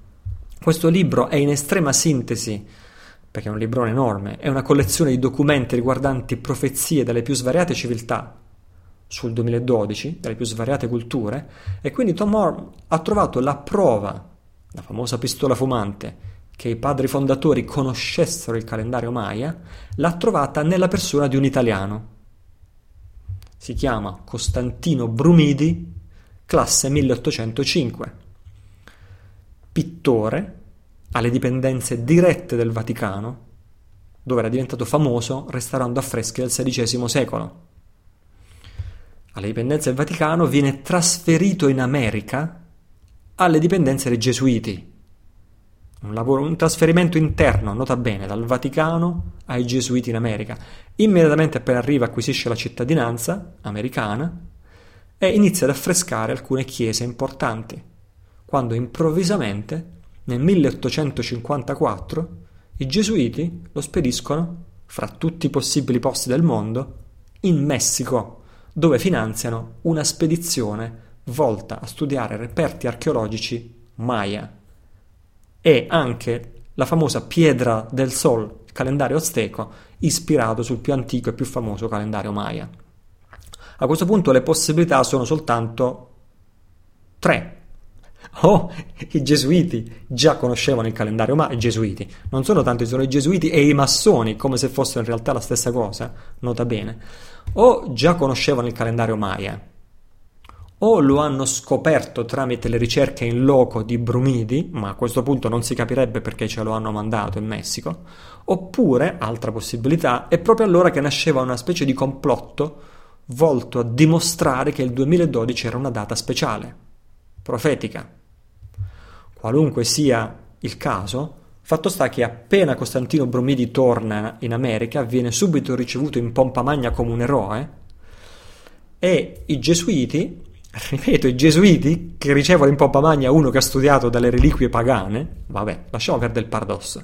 I gesuiti lo accolgono come un eroe e subito gli fissano un appuntamento con il, gen- il direttore generale dei lavori di Washington DC, Uh, dove stavano, uh, niente, istantaneamente, fin dal primo incontro, il direttore generale commissiona a Costantino Brumidi l'opera d'arte più importante degli Stati Uniti d'America, possiamo dire, cioè la decorazione del Capitol Building, il Campidoglio di Washington DC, Infamo- è inclusa la famosa e controversissima cupola dove si trova l'apoteosi di George Washington, di cui ho parlato anche Dan Brown in uno dei suoi romanzi. Puoi cercare su uh, internet, puoi fare le tue ricerche su apoteosi di George Washington. È una cupola affrescata con George Washington.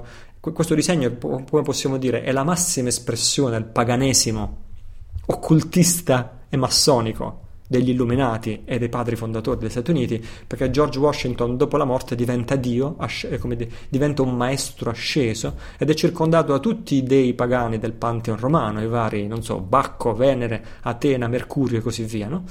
e, e, quindi è, è, diciamo, più, più pagano di così non si può. E in questo stesso, uh, in questo stesso Capitol Building di Washington DC, uh, Costantino Bromiti disegna eh, in grandissima evidenza il dipinto intitolato Cortez e Montezuma nel tempio messicano, anche questo lo trovi su internet, dove c'è questa pietra del sol con il calendario azteco ispirato al calendario maya inspiegabilmente in primo piano. E questo, secondo Tom Horn, prova, oltre ogni ragionevole dubbio, la connessione fra i Maya, il 2012 e i padri fondatori che erano massoni di alto rango. Ora, Apro una piccola parentesi perché ho già parlato di questi, di questi paradossi che si incontrano studiando il nuovo ordine mondiale. Qui siamo appena inciampati in un altro paradosso, cioè eh, E questi paradossi, no? come dicevo prima, il, il, il, il sommo bene va di, va di, pari passo con la somma malvagità, no? questi paradossi secondo me sono la vera ragione per cui nessuno riesce a decifrare correttamente quello che sta accadendo nel mondo. È come se tutti gli opposti coinvolti in questa storia si scopre che in realtà non sono opposti, ma sono guidati dalla stessa mano. Perché? Cosa ci insegna la storia di Costantino Brumidi? Ci insegna e ci dimostra che i Gesuiti e il Vaticano da una parte, che se l'erano passato l'uno con l'altro, Gesuiti e Vaticano da una parte, sono strettamente alleati, fratelli, cugini con il paganesimo occultista e massonico dei fondatori degli Stati Uniti d'America. È questo che insegna questa storia. Ma d'altra parte, senza andare fino a questa storia, in America, basta che vai a Roma, a Piazza del Gesù, e vedi la Gran Loggia Nazionale d'Italia, parliamo della massoneria di rito scozzese antico e accettato, e il quartier generale dei Gesuiti sono uno di fronte all'altro. I due portoni sono uno di fronte all'altro. La domanda è casuale? La risposta è ovvio che no. Sono la stessa cosa sono la stessa cosa. Di quali altre prove abbiamo bisogno per capire che la massoneria da una parte e i gesuiti del Vaticano dall'altra parte sono la stessa cosa? Quante altre prove ci servono? Poi però, dall'altra parte, c'è un'altra narrativa completamente diversa. Cioè, gli illuminati sarebbero i razionalisti, sarebbero gli illuministi, sarebbero i progressisti che hanno guidato la rivoluzione francese che hanno guidato la rivoluzione americana. Ti ricordo che in Francia dopo la rivoluzione hanno buttato giù le statue del dio dei cristiani e hanno costruito le statue alla dea ragione. La rivoluzione francese si adorava la dea ragione. Questi sono gli, illumine, gli illuminati. E sarebbero le stesse persone, sarebbero gli stessi, come posso dire, la stessa religione eh, sotterranea degli gnostici, 300-400 anni dopo Cristo, che furono perseguitati e bruciati dalla Chiesa cattolica, e sarebbero il proseguimento, che a loro volta sarebbero, si sarebbero reincarnati sotto forma di catari e templari nel Medioevo, perseguitati e bruciati ancora una volta dalla Chiesa Cattolica, che poi dal giorno del rogo di Giordano Bruno, nel 1600, in Campo dei Fiori, a Roma, da quel giorno decidono di non combattere mai più apertamente contro la Chiesa Cattolica, perché la Chiesa Cattolica fino a quel momento li ha sempre bruciati, ha sempre vinto. Allora dal giorno di Giordano in Bruno in poi, questa è la narrativa, decidono di non combatterla più apertamente, ma di andare, andare in segreto, è allora che nascono gli illuminati di Baviera, di, e di infiltrarla, decidono di infiltrarla e di distruggerla dall'interno fino al giorno della grande vendetta, quando i roghi e le inquisizioni saranno vendicati e il Vaticano brucerà. Questa è la narrativa, è contenuta anche nel libro Angeli e Demoni di eh, Dan Brown. Se ti vai a rileggere il libro, ti vai a riguardare il film, questa è la narrativa. Però, d'altra parte, eh, se questa è la narrativa, ci sono molte cose che la smentiscono. Se Giordano Bruno muore bruciato nel 1600, questo evento di Costantino Brumidi che accade appena 200 anni dopo, sembrerebbe che in soli 200 anni in pratica gli illuminati sono già riusciti, si sono infiltrati ai massimi livelli dei gesuiti, del Vaticano e sono diventati la stessa cosa con i massoni, cioè gli illuminati che hanno fondato gli Stati Uniti d'America.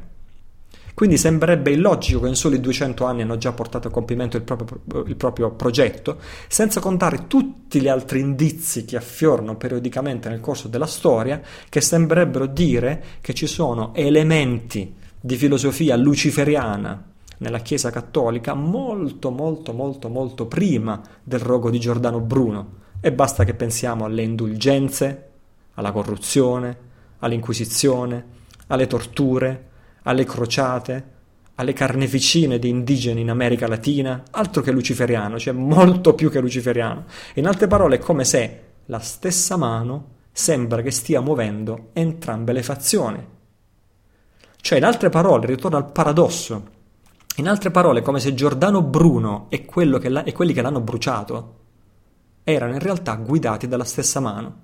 Ed è qui che la mente si paralizza e non riesce più a capire. È come se assistiamo a una rappresentazione simbolica, rituale, che non è vera, è fasulla in un certo senso, però ha un suo significato simbolico rituale.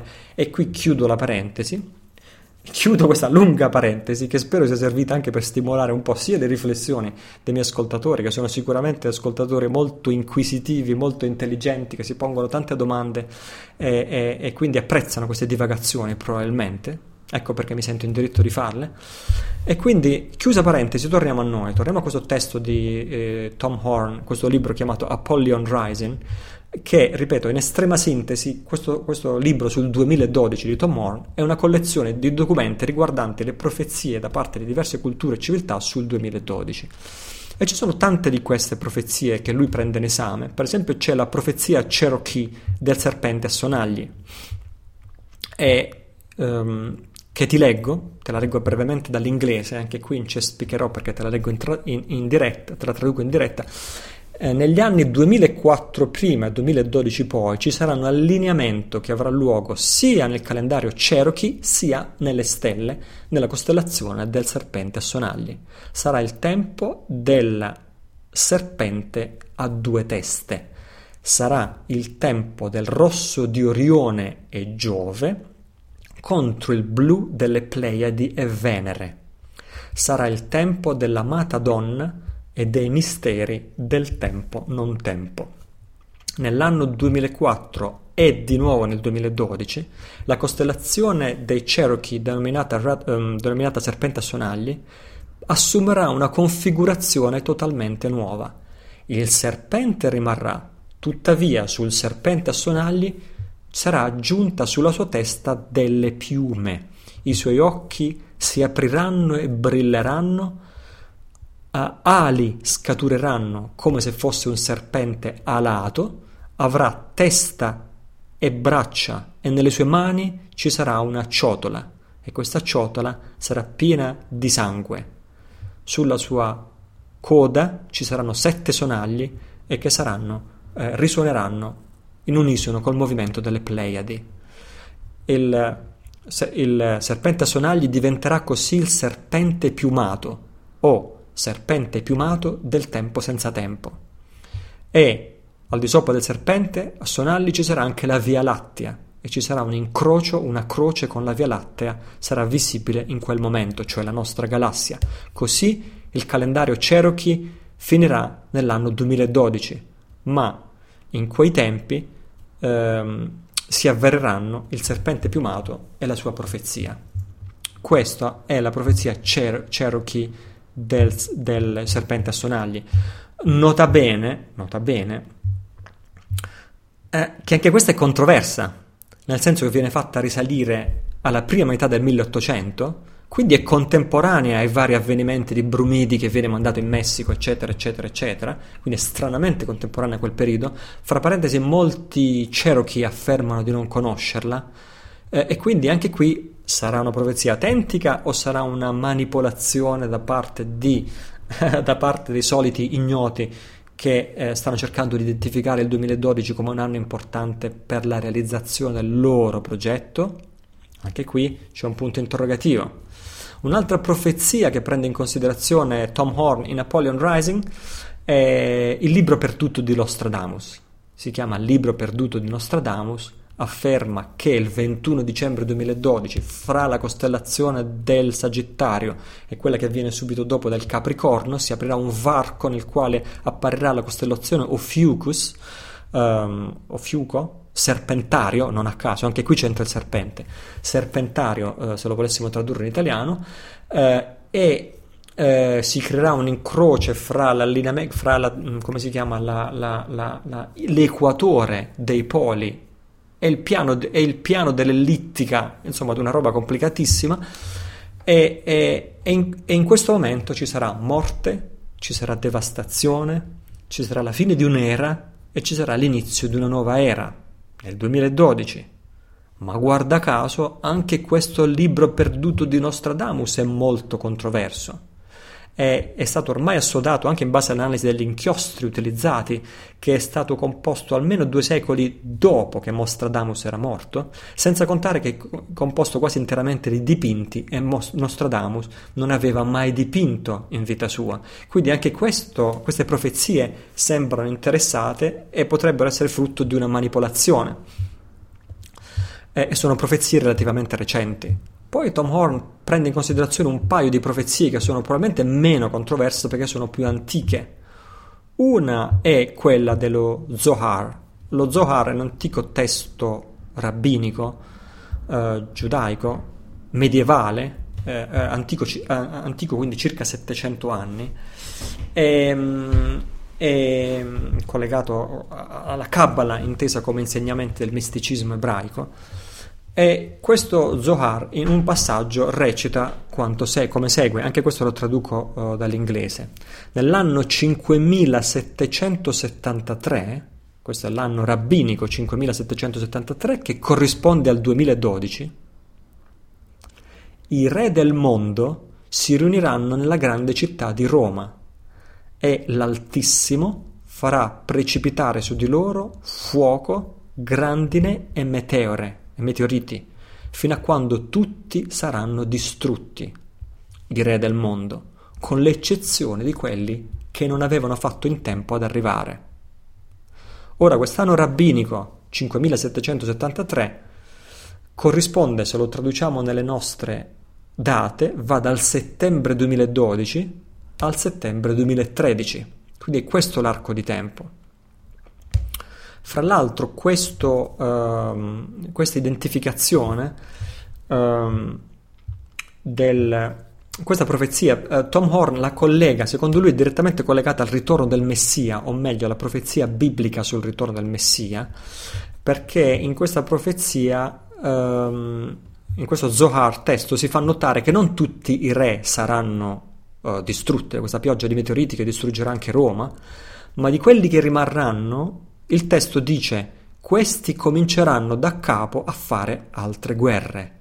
Da quel momento il Messia inizierà a dichiararsi e intorno a lui si raduneranno molte nazioni e schiere dagli angoli più remoti della terra. Così questa è la profezia Zohar, è 700 anni più antica e ha comunque a che fare con un periodo di grande eh, tribolazione e turbolenza guarda caso, ancora una volta nel 2012. E poi ci sono, esaminate sempre da Tom Horn in questo libro, è la profezia di San Malachia. San Malachia è un monaco cis- cistercense irlandese del XII secolo che durante una sua visita in Vaticano a Roma, su invito del Papa, entrò in una sorta di trance e dettò 111 motti, scritti in latino, corrispondenti a ciascuno dei papi successivi, quindi una visione profetica. La lista comincia nel 1143, che è la data in cui accaddero i fatti, però attenzione, la pubblicazione ufficiale di questa profezia avvenne soltanto nel 1595. Quindi da questa data in poi è stata pubblicata e quindi sappiamo per certo che da quella data in poi non è mai più stata modificata, sembra. Perché qui bisogna sempre mettere un punto interrogativo. Sembrerebbe che questa data in poi non è mai più stata modificata, mentre c'è evidenza che questa Uh, che siano state leggermente truccate le date precedenti per far corrispondere meglio le descrizioni ai, a, a, a, alle caratteristiche dei papi. Però ci sono anche in tempi recentissimi esempi di accuratezza anche stupefacenti. C'è per esempio il motto che riguarda Gregorio XVI, che dice uh, De Balneis Etrurie. I motti sono brevissimi, eh, descrivono, si chiama De Balneis Etrurie e Papa Gregorio XVI iniziò la sua vita religiosa nell'ordine dei Camaldolesi, che fu fondato nel XIII secolo in Etruria, in una località chiamata in latino Balneum. E quindi qui, voglio dire, più azzeccata di così, non riusciamo a immaginarcela. Poi c'è la profezia di, uh, per esempio, Leone XIII. Il motto dice lumen in cielo. E questo era una luce nel cielo, infatti il simbolo della sua casata, quella dei pecci, era una cometa.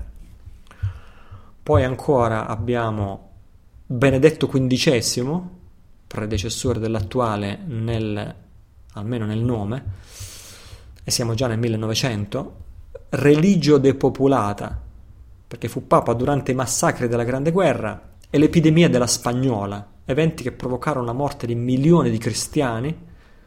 In più, nel 1917 arrivò la rivoluzione russa che portò alla fine della vita religiosa nel paese precedentemente cristiano, da cui il motto religione spopolata.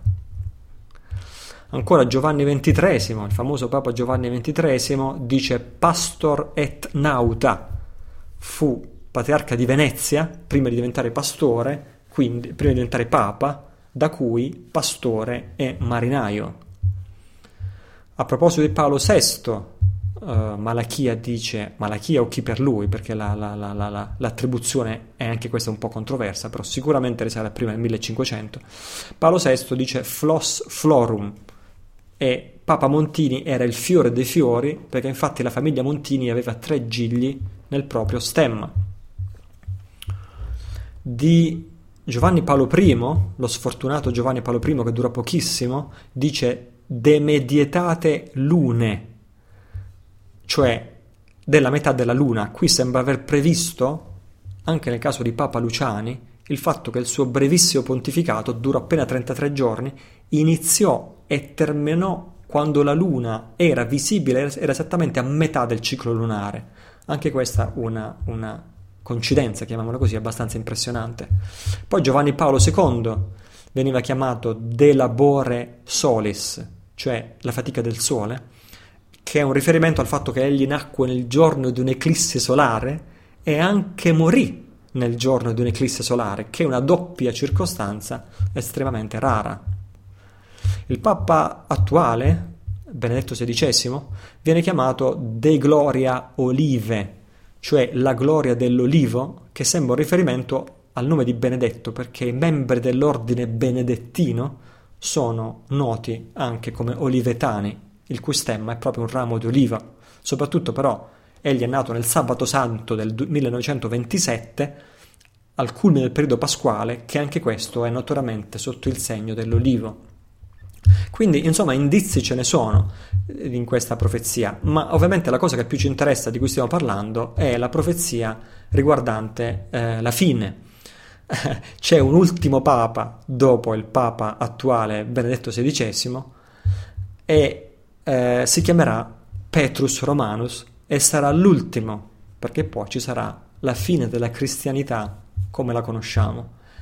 E questa, questa è l'unica frase eh, che segue i nomi, che segue i motti dei vari papi, e la frase, se la traduciamo dal latino, dice letteralmente durante l'ultima persecuzione della Santa Romana Chiesa siederà, siederà Petrus Romanus, Pietro il Romano, che pascerà il suo gregge fra molte tribolazioni.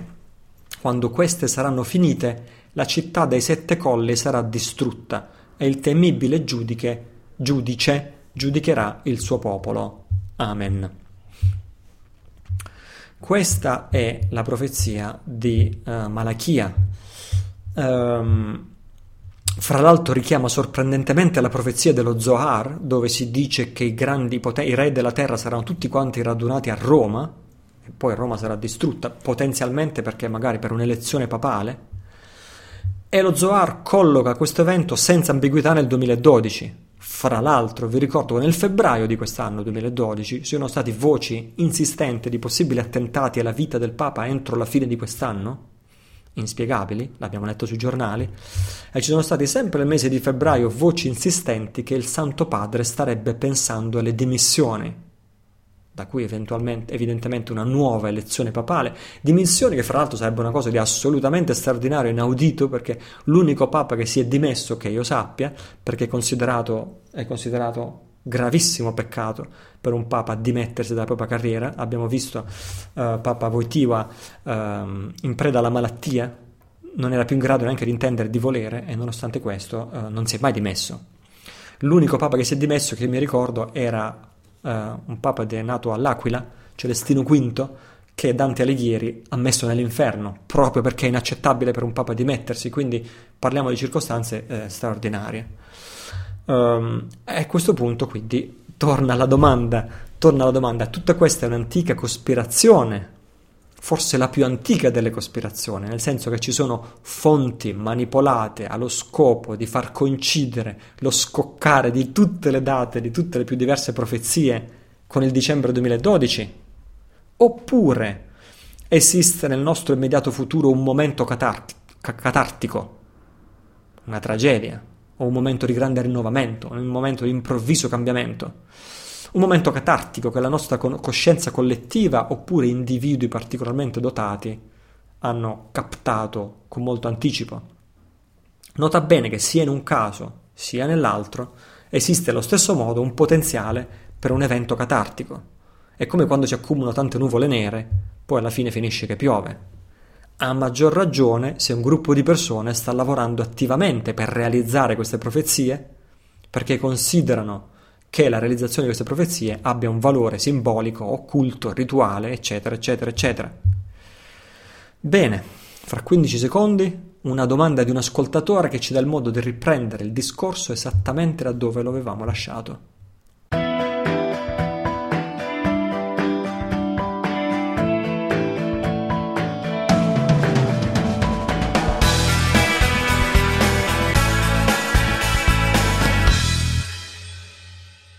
Bene, eccoci alla domanda di Alberto arrivata sulle pagine del nostro podcast.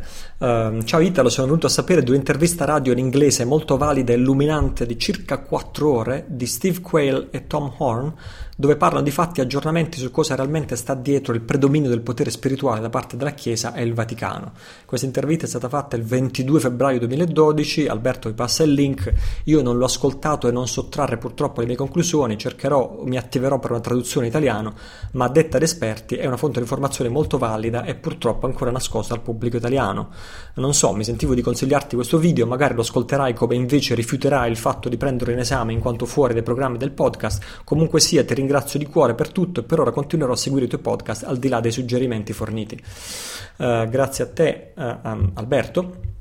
Uh, sì, questo, mm, questo, è stato registrato nel febbraio 2012, come tu dici, un'intervista di 4 ore fra Steve Quayle e Tom Horn, è stata fatta alla fine di febbraio e l'ho ascoltata di lì a pochissimo.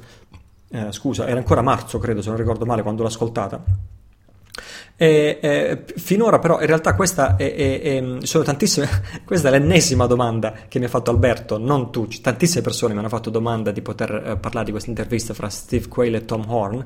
E fino ad ora sono stato estremamente reticente a parlarne perché, anche perché fa parte di quel... F- quello filone di ricerca molto disturbante di cui facevo accenno all'inizio dell'episodio 3 e dicevo che non so se voglio cacciarmi in questo vespaio ed iniziare a parlare di satanismo, messe nere e così via, perché non sono argomenti in cui mi sento assolutamente a mio agio, anzi eh, dovrei essere più preciso, li disprezzo con tutto me stesso. Allora direi che possiamo fare così, visto che questa di Alberto è la 34esima richiesta di, di, parlare, di, questa, di parlare, di questa, intervista di Tom Horn, eh, adesso posso farti un riassunto riassunto molto sommario dell'argomento di questa intervista, che come tu stesso hai fatto notare sono circa 4 ore di intervista, poi dopo si vedrà se è il caso di approfondire o meno dipenderà anche da come lo accogliete tu e di come lo accolgono gli altri ascoltatori, cioè mi farete sapere se vi interessa approfondire questo genere di tematiche o meno.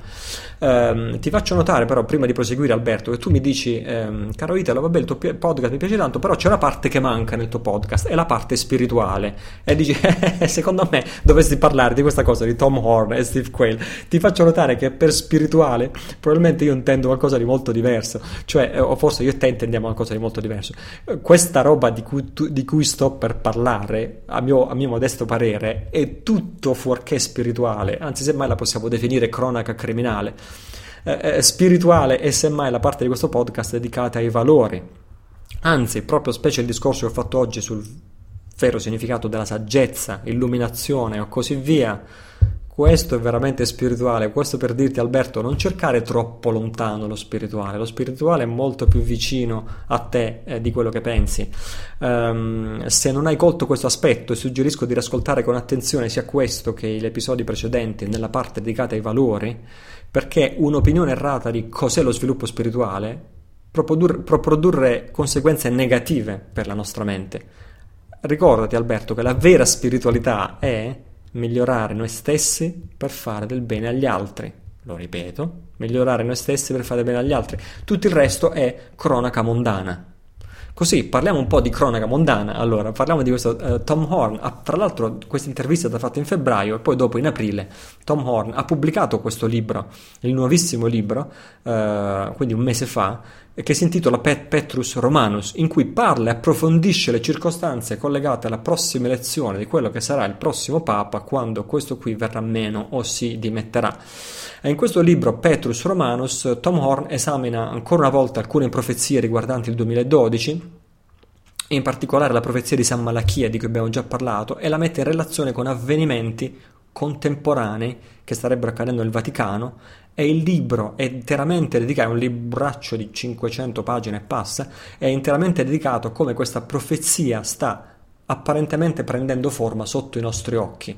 E vi ricordo che si tratta dell'ultimo Papa, secondo la profezia di Malachia, eh, e che segnerà quindi la fine del cattolicesimo come lo conosciamo. E vi ricordo anche, giusto per precisare l'angolatura, eh, Tom Horn è un cristiano conservatore, quindi la sua osservazione non è neutrale, è l'osservazione di un cristiano conservatore. Ovviamente cristiano conservatore americano significa una delle varie infinite denominazioni della Chiesa protestante, possiamo d- d- eh, chiamarlo così. Quindi l'angolatura di Tom Horn è che il Vaticano se mai è stato puro in passato, e io ho già messo un punto interrogativo quando ti ho parlato delle varie influenze luciferiane eh, presenti con le, con le, indulgenze, le crociate, le, le torture e, e, così via, se mai è stato puro, con la P maiuscola, sta, secondo eh, l'angolatura, e oggi sarebbe invece infiltrato, nella migliore delle ipotesi, da forze che possiamo definire luciferiane. Fra l'altro, come sanno i credenti, questo sarebbe menzionato anche nei vari segreti di Fatima e i segreti di Fatima sono tenuti nella più alta considerazione in ambito cattolico.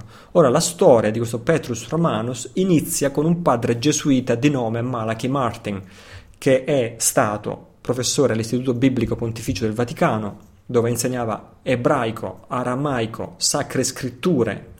È stato uno dei protagonisti delle ricerche sui rotoli del Mar Morto appena furono scoperti, in pratica era un cervellone questo Malachi Martin, era in Vaticano durante il Concilio Vaticano II, era lì negli anni 60 e fu una delle poche persone al mondo a conoscere il terzo segreto di Fatima da uh, parte di un cardinale che lo aveva visto con i suoi occhi, di cui lui era assistente personale, di cui adesso mi sfugge il nome. Malachi Mar- Martin fu anche uh, personalmente amico, personalmente vicino a Papa Paolo VI, da cui ottenne personalmente lo scioglimento dei suoi voti, quindi abbandonò la sua vita da gesuita, era un gesuita, um, eh, e mollò tutto, abbandonò il Vaticano, si trasferì a New York, lui è americano evidentemente, e fra i suoi vari scritti, che sono tantissimi, c'è, un, c'è un, un, uno scritto, un romanzo, un libro chiamato Windswept Windswept House, che significa casa spazzata dal vento e che naturalmente non è stato mai tradotto né pubblicato in italiano, Windswept House di Malachi Martin, dove lui quando gli fu, chiesto, ma, gli fu chiesto ma questa è una fiction, lui rispose questo non è fiction, questa è faction, dove fiction significa eventualmente finz- evidentemente finzione e faction significa che è basato su fact, cioè su fatti, basato su dati di fatti. E infatti nella forma di romanzo qui l'autore parla di tutto quello che accade in Vaticano realmente, incluso persone, nomi, cognomi e circostanze. Il, um, il, l'evento clou eh, di cui si inizia a parlare in questo Petrus Romanus è quello del 29 giugno 1963 in cui secondo Malachi Martin, nella cappella paolina all'interno del Vaticano venne celebrato un rito satanico con l'attiva partecipazione di prelati, vescovi, clero e laici. Eh, questo per via, mm, eh, per, per, per, festeggiare, se così si può dire, la, uh, una ben specifica profezia luciferiana che diceva che ci sarebbe iniziato, sarebbe stato l'avvio dell'era di Satana nel momento in cui un nuovo Papa avrebbe assunto il nome di Paolo. Così, il 21 giugno del 63, eh, Papa Montini prese il nome di Paolo VI e Otto giorni dopo, il 29, il 29, giugno, ci fu questo rituale satanico in Vaticano, nella Cappella Palina, all'interno del Vaticano, in cui venne celebrato l'insediamento di Satana sul trono del Vaticano e, possiamo dire, la consacrazione del Vaticano a Satana. Ora, non potendo fare all'interno delle mura eh, del Vaticano un sacrificio completo, e cosa significa completo lo lascio, lo lascio alla tua immaginazione, fu deciso che si sarebbe svolto un altro uh, rito contemporaneamente, nello stesso momento, nella chiesa, uh, uh, nella chiesa cattolica di Charleston in South Carolina, che si troverebbe poi sul 33 parallelo, si troverebbe una, a, a, due passi da una loggia massonica molto importante, eh, credo, credo se non ricordo male la più importante d'America, del, in South Carolina, sempre lì a Charleston, e si troverebbe sul 33 parallelo, che è lo stesso parallelo di Gerusalemme, per cui la, se uno fa dei sacrifici con spargimento di sangue o qualcosa del genere, sul 33 parallelo sembra che la potenza di questi sacrifici venga amplificata giusto per dirvi il livello di ciò di cui stiamo parlando, a, a, a ufficiare questo sacrificio in, uh, in, um, in, South Carolina, contemporaneo a quello che avvenne in Vaticano, era, secondo le parole di uh, Malachi Martin, il vescovo Leo. E infatti, come dimostrazione che non si tratta di fiction ma di realtà, l'unica diocesi esistente in tutto South Carolina a quell'epoca aveva come, ve- come eh, vescovo Leo Unterköfler, eh, e quindi nomi e cognomi fatti con grande dovizia di particolari. Il rituale si consumò contemporaneamente al rituale in Vaticano con la violenza sessuale ai danni di una bambina che venne prima narcotizzata e poi abusata. Sempre Malachi Martin, in un altro libro, eh, scriveva in almeno tre grandi città degli Stati Uniti, membri del clero hanno a loro disposizione almeno un coven, cioè luogo di ritrovo per rituali satanici, pedofiliaco, popolato e mantenuto esclusivamente da membri del clero. Chiuse le virgolette.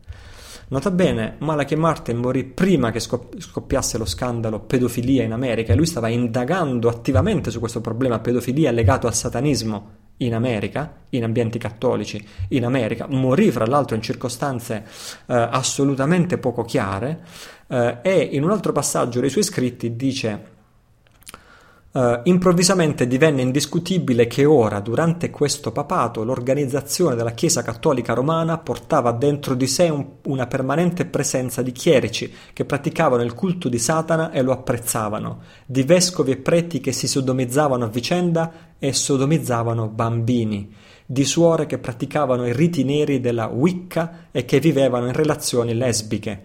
Ogni giorno, inclusa la domenica e i giorni santi, atti di eresia e blasfemia erano commessi e permessi ai sacri altari da uomini che un tempo erano chiamati preti. Atti e riti sacrileghi non solo erano effettuati dinanzi ai sacri altari, ma avevano la connivenza o almeno il tacito permesso di cardinali, arcivescovi e vescovi. E quindi, ehm, signore e signori, è tristissimo occuparsi di questa robaccia. È proprio questo probabilmente che Papa Giovanni Paolo I scoprì e iniziò a indagare, iniziò a mettere mane, mano su questo, oltre agli altissimi livelli di infiltrazione massonica a più, al- a più alti livelli del Vaticano, oltre agli incredibili traffici di denaro da parte dei banchieri del Vaticano, um, iniziò a occuparsi di questo, di satanismo, di pedofilia e così via, e fatto sta che pochissimi giorni dopo la sua elezione, quando ancora c'erano eh, il metropolita Nico- Nicodemo, che è la seconda carica più alta del cristianesimo ortodosso, era andato a trovarlo in visita ufficiale proprio per congratularsi della sua elezione e incontrarsi proprio per la prima volta, il metropolita Nicodemo a porte chiuse durante un incontro privato con Papa Giovanni Paolo I morì di infarto subito dopo aver bevuto una tazza di tè che evidentemente in quel momento era destinata a Giovanni Paolo I. E il metropolita Nicodemo era un omaccione di 48 anni, grande e grosso e in perfetto stato di salute e di lì a pochi giorni, esattamente 33 giorni dopo il giorno della sua elezione, ti ricordo che il 33 è un numero occultista, massonico, eccetera, eccetera, eccetera, eh, o diabolico, come preferisci chiamarlo, a 33 giorni esatti dal giorno della sua elezione, Papa Giovanni Paolo I fu trovato morto con ancora la tazza di tè lì vicino sul suo comodino.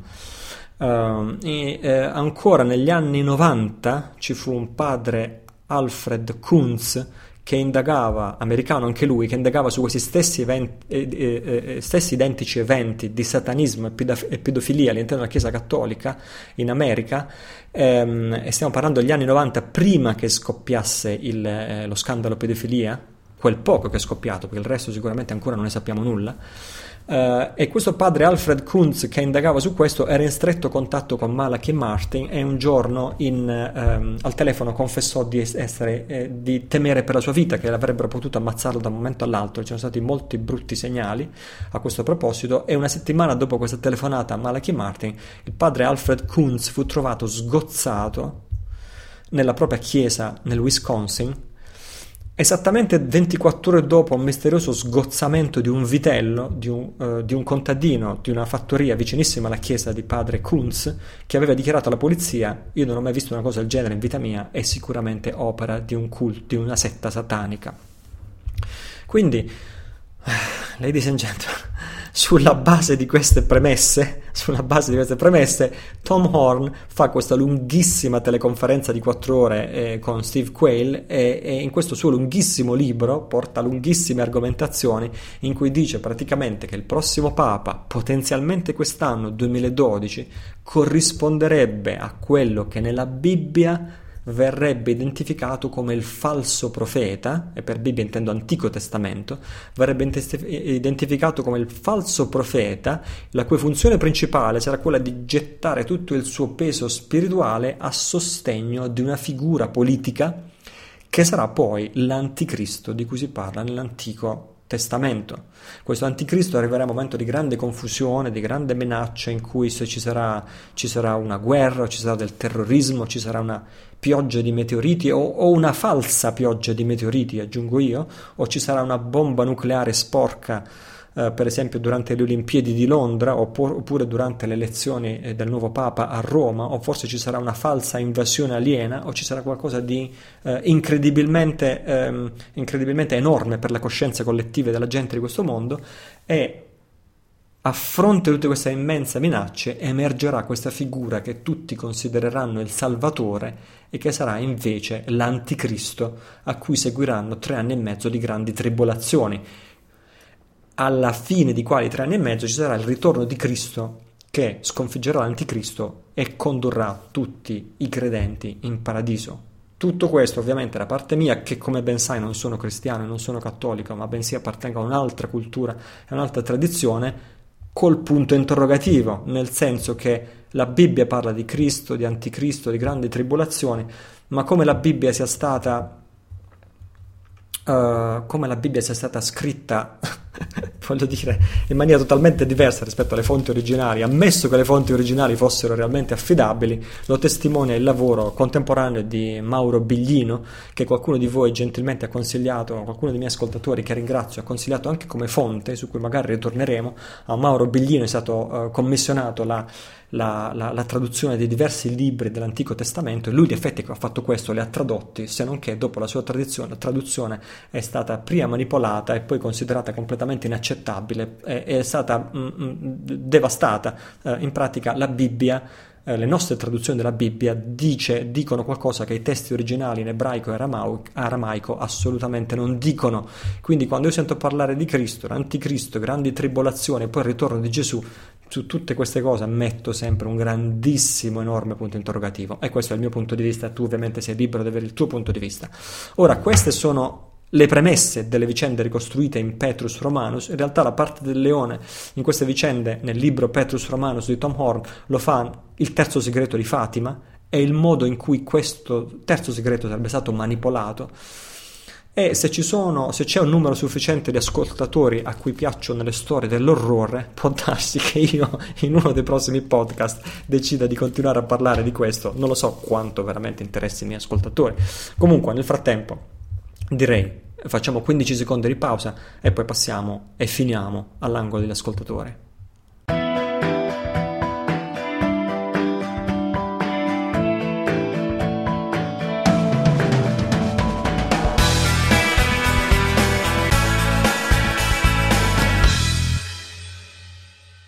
Così siamo addirittura d'arrivo di questa lunga puntata, siamo arrivati all'angolo degli ascoltatori e anche questa volta ci sono state più di 400 commenti e ovviamente non posso rispondere a tutti, ma ringrazio tutti per gli interventi, per i contributi, per i video segnalati, per le domande e così via. Sono molto molto uh, vicino, vedo, leggo sempre tutti i commenti, mi dispiace non poter rispondere personalmente a tutti. La, um, voglio rispondere a Gianluca che mi ha scritto già un paio di volte, se non sbaglio, Italo, ti faccio notare che tuoi, quando uno si iscrive alle tue mailing list um, um, per chiedere informazione si ricevono informazioni che hanno un linguaggio di marketing un po' troppo spinto, persuasivo e così via, ti invoglio a eh, ti invoglio in un certo senso a um, armonizzare il tuo linguaggio di marketing con il linguaggio, linguaggio che usi in tempo di cambiare. E io ringrazio Gianluca per la tua domanda che ho percepito come molto sentita e molto sincera. Uh, quello a cui si riferisce, si riferisce Gianluca è quando, uno, quando tu richiedi informazioni su cerchiaristretta.it lasciando la tua email, riceve a quel punto una sequenza di mail automatizzate che è stata composta da me già molti anni fa e di cui non nego assolutamente la paternità. E questa sequenza di mail è fatta seguendo le regole del marketing, cioè ti spiega cos'è cerchia ristretta, ti spiega i benefici che può aiutarti a, realizza- a realizzare e ti sprona a prendere una decisione, o sì o no, per, avi- per evitare la costante tendenza umana di rimandare sempre nel futuro quello che si dovrebbe fare oggi. Quindi la domanda di Gianluca è giustamente seguire le regole del marketing crea una contraddizione nella nostra vita di persone che cerchiamo di vivere secondo consapevolezza? E a me piace rispondere a questa domanda anche perché spero che la risposta possa aiutare altri che potrebbero trovarsi in dilemmi di questo genere. Allora facciamo così Gianluca, io anziché darti una risposta netta, io ti prometto di riflettere su ciò che mi hai scritto tu ed eventualmente prenderò in considerazione di riscrivere quella sequenza se e quando troverò il tempo di farlo, perché a questo punto anche il tempo è diventato un problema, tu invece magari pensa a questi spunti di riflessione, così tutti e due ci guadagniamo da, questo, da questa botta risposta. Allora, supponiamo che tu hai una, hai una figlia di tre anni e la tratti come una dea, la riempi di sorrisi e di carezze e così via, e poi dopo di mestiere fai l'agente di commercio e lì esci fuori, vai in macchina, corri a 170 all'ora, cerchi di arrivare prima della concorrenza, devi arrivare prima della concorrenza, devi essere spietato, fra virgolette, eh, cerchi di persuadere il cliente ad acquistare il tuo prodotto e non quello della concorrenza e gli fai anche un'offerta irresistibile in modo tale che possa decidere oggi, perché se dovesse dire ci penso domani, poi potrebbe passare il tuo concorrente. Allora la domanda è, sei la stessa persona che eri prima con la tua figlioletta di tre anni o sei, o sei, sei due persone diverse, no?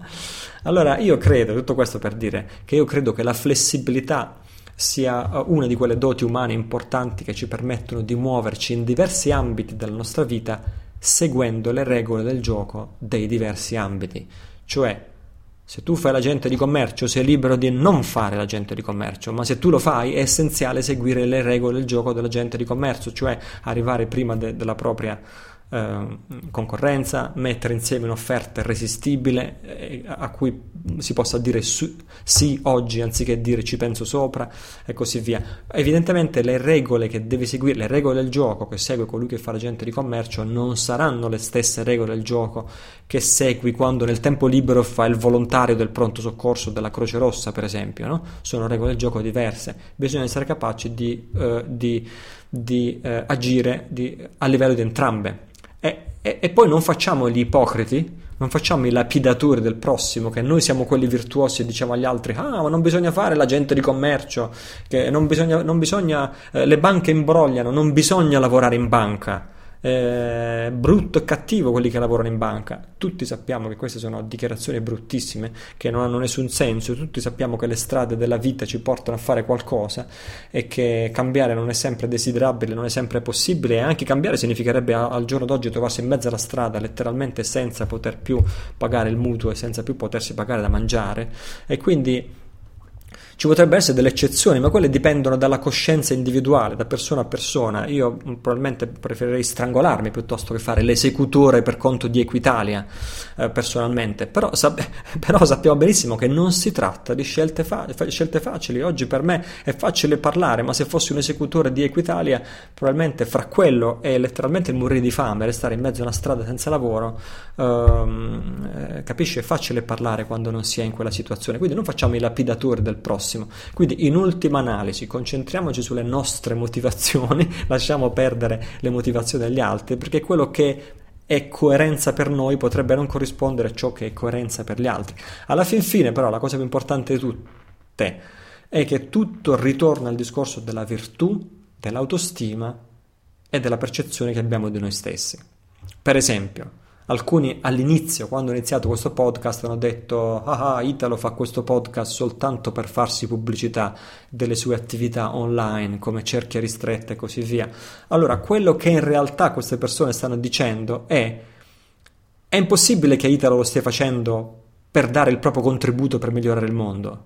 No? E a sua volta quello che stanno dicendo è: Io non potrei mai fare una cosa del genere, quindi mi sembra assurdo che lo stia facendo Italo chi giudica gli altri rivela sempre l'opinione che ha di se stesso. Fammelo ripetere. Chi giudica gli altri rivela sempre l'opinione che ha di se stesso.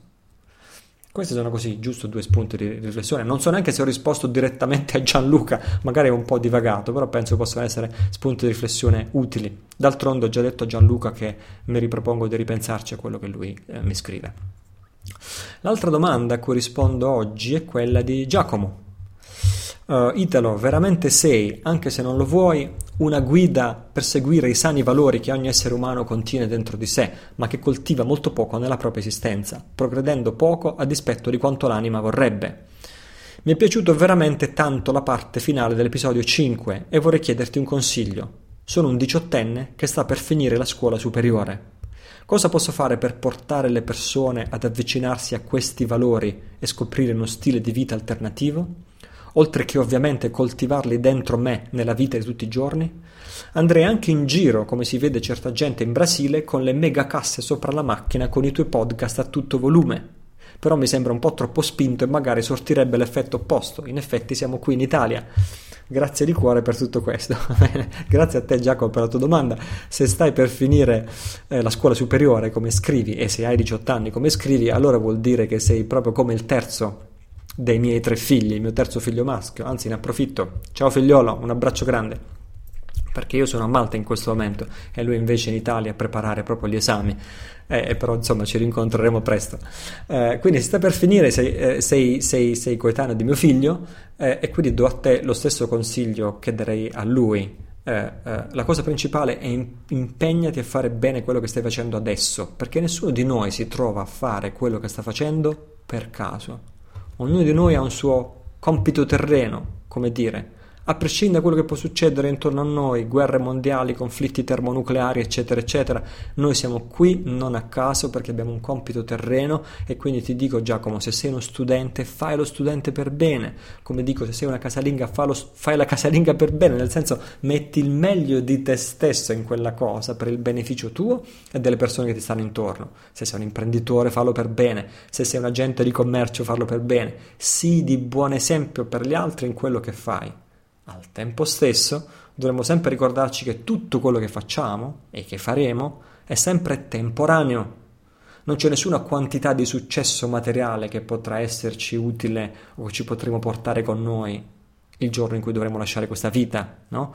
eh, la nostra priorità numero uno deve essere sempre quella di coltivare la nostra mente, coltivare il nostro cuore, guarda caso, la mente e il cuore, saggezza e amore le due ali senza le quali non possiamo volare.